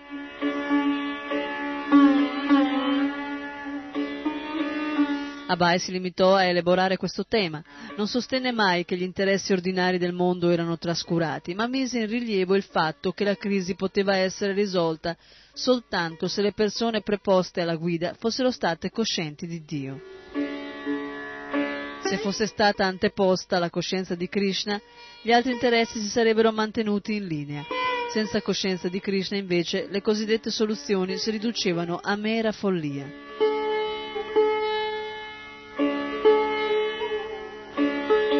Abai dette inizio al suo primo articolo in bengali citando da Allahabad un articolo di fondo dell'Amrita Bazar di Calcutta. L'editore con amarezza lamentava che le agitazioni peggiori dell'India non si erano ancora concluse, nonostante l'indipendenza nazionale.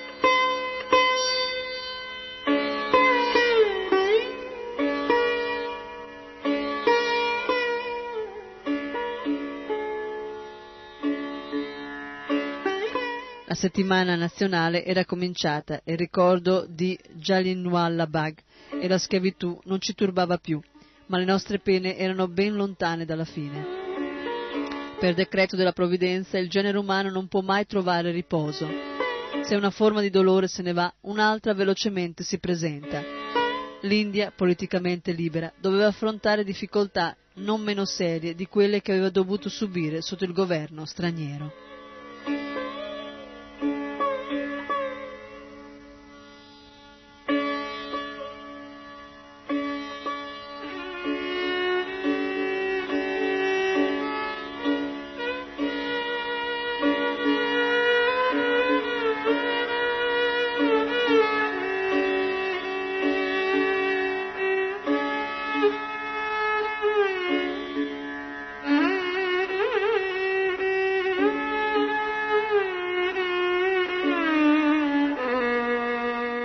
Abai si servì di queste considerazioni dell'articolo di fondo per dimostrare che tutti i progetti mondiali di miglioramento sono sostanzialmente difettosi. Egli precisò che sebbene l'India fosse stata soggetta a governanti stranieri fin dal tempo di Muhammad Ghori, AD 1050, precedentemente l'India non era mai stata sottomessa. A quei tempi l'India era una nazione cosciente di Krishna. Fu quando i capi dell'India abbandonarono il loro patrimonio spirituale che l'India cadde.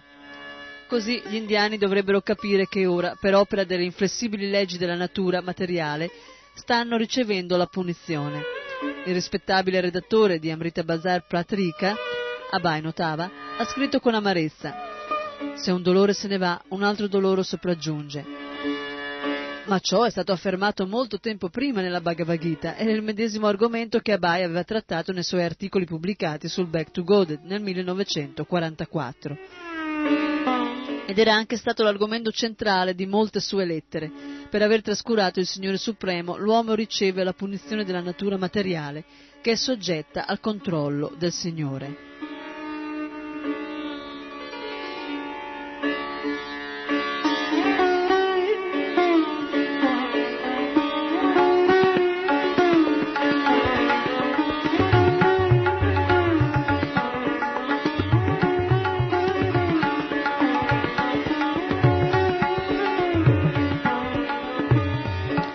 Uomini possono scrivere articoli sui giornali, varare provvedimenti nei convegni e nelle conferenze e tentare di assoggettare la natura con la ricerca scientifica, eppure resteranno sempre incapaci di dominare le leggi della natura.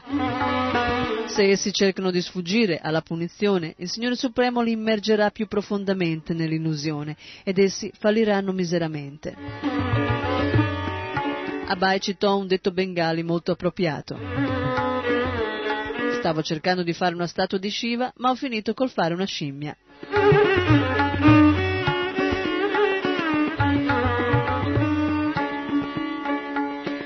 Per dominare questo mondo di miseria e ricavarne un po' di felicità, ora abbiamo creato la bomba atomica, prevedendo la distruzione totale che si verificherà nel prossimo futuro a causa delle reazioni atomiche. I pensatori occidentali sono stati colti da grande turbamento. Alcuni cercano di dare conforto assicurando che la bomba atomica sarà usata soltanto per portare nel mondo la felicità. Anche questo è un altro enigma dell'energia illusoria.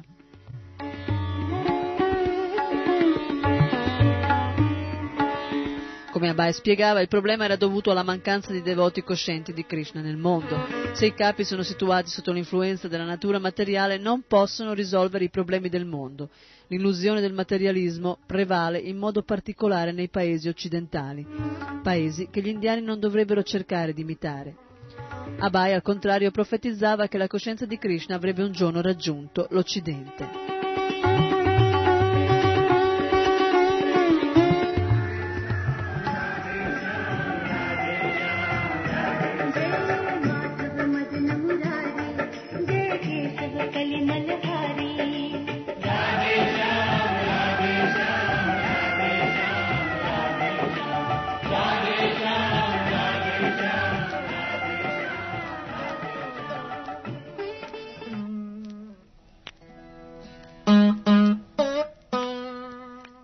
Occidentale non si era mai parlato della relazione esistente tra l'anima individuale infinitesimale e la suprema persona, che è completamente cosciente. Non si era mai investigato sulle loro attività né sul loro stato di perfezione suprema. Ciò è dovuto al fatto che in Occidente gli uomini si crogiano nell'ardente veleno del sensualismo. Benché siano molto progrediti materialmente, siano assolutamente sicuri che la vera formula della pace dell'India un giorno raggiungerà i loro orecchi.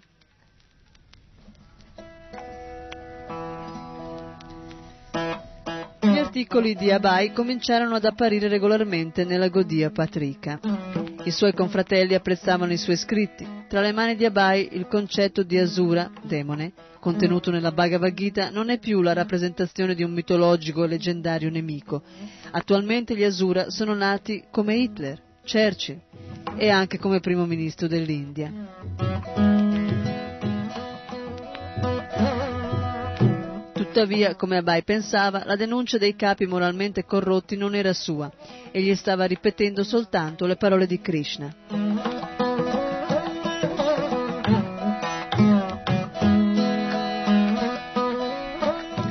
Nel 1950-51 egli continuò a scrivere una serie di lettere nel tentativo di essere ascoltato dalle varie organizzazioni e dai diversi leader. Scrisse al Comitato Pacifista Mondiale, al Presidente dell'India e al Ministro dell'Educazione.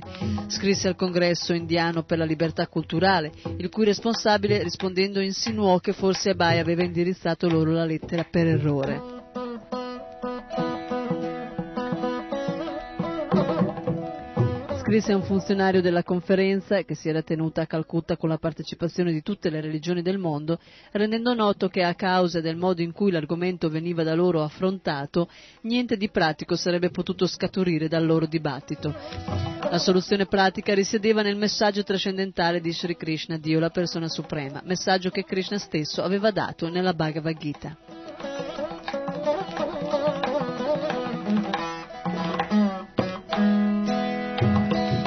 Il 14 settembre del 1951 ebbe una corrispondenza epistolare con Daniel Bailey dell'American Reporter, un giornale pubblicato dall'ambasciata americana a Nuova Delhi. Abai precisò che la filosofia della comprensione della verità assoluta, come i saggi dell'India avevano realizzato, era più elevata del tentativo di combinare l'Oriente e l'Occidente.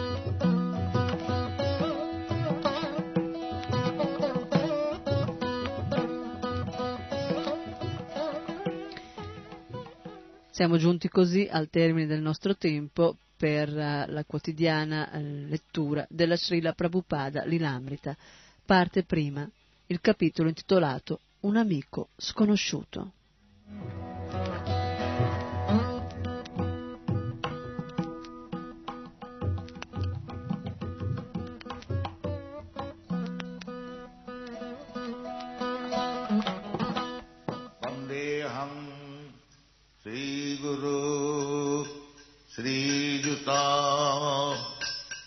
कमलम्। श्रीगुरु वैष्णवांश्च। Shri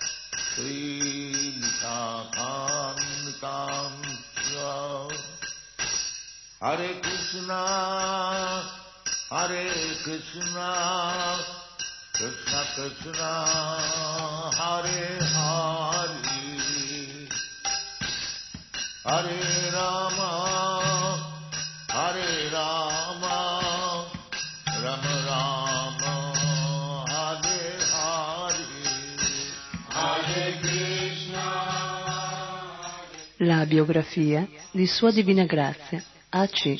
Bhaktivedanta Swami Prabhupada.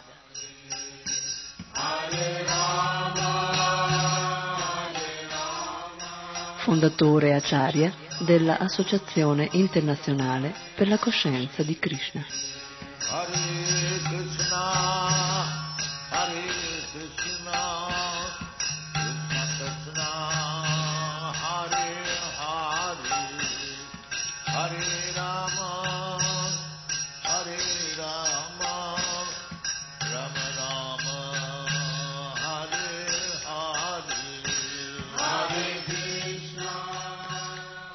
Prabhupada Lilamrita.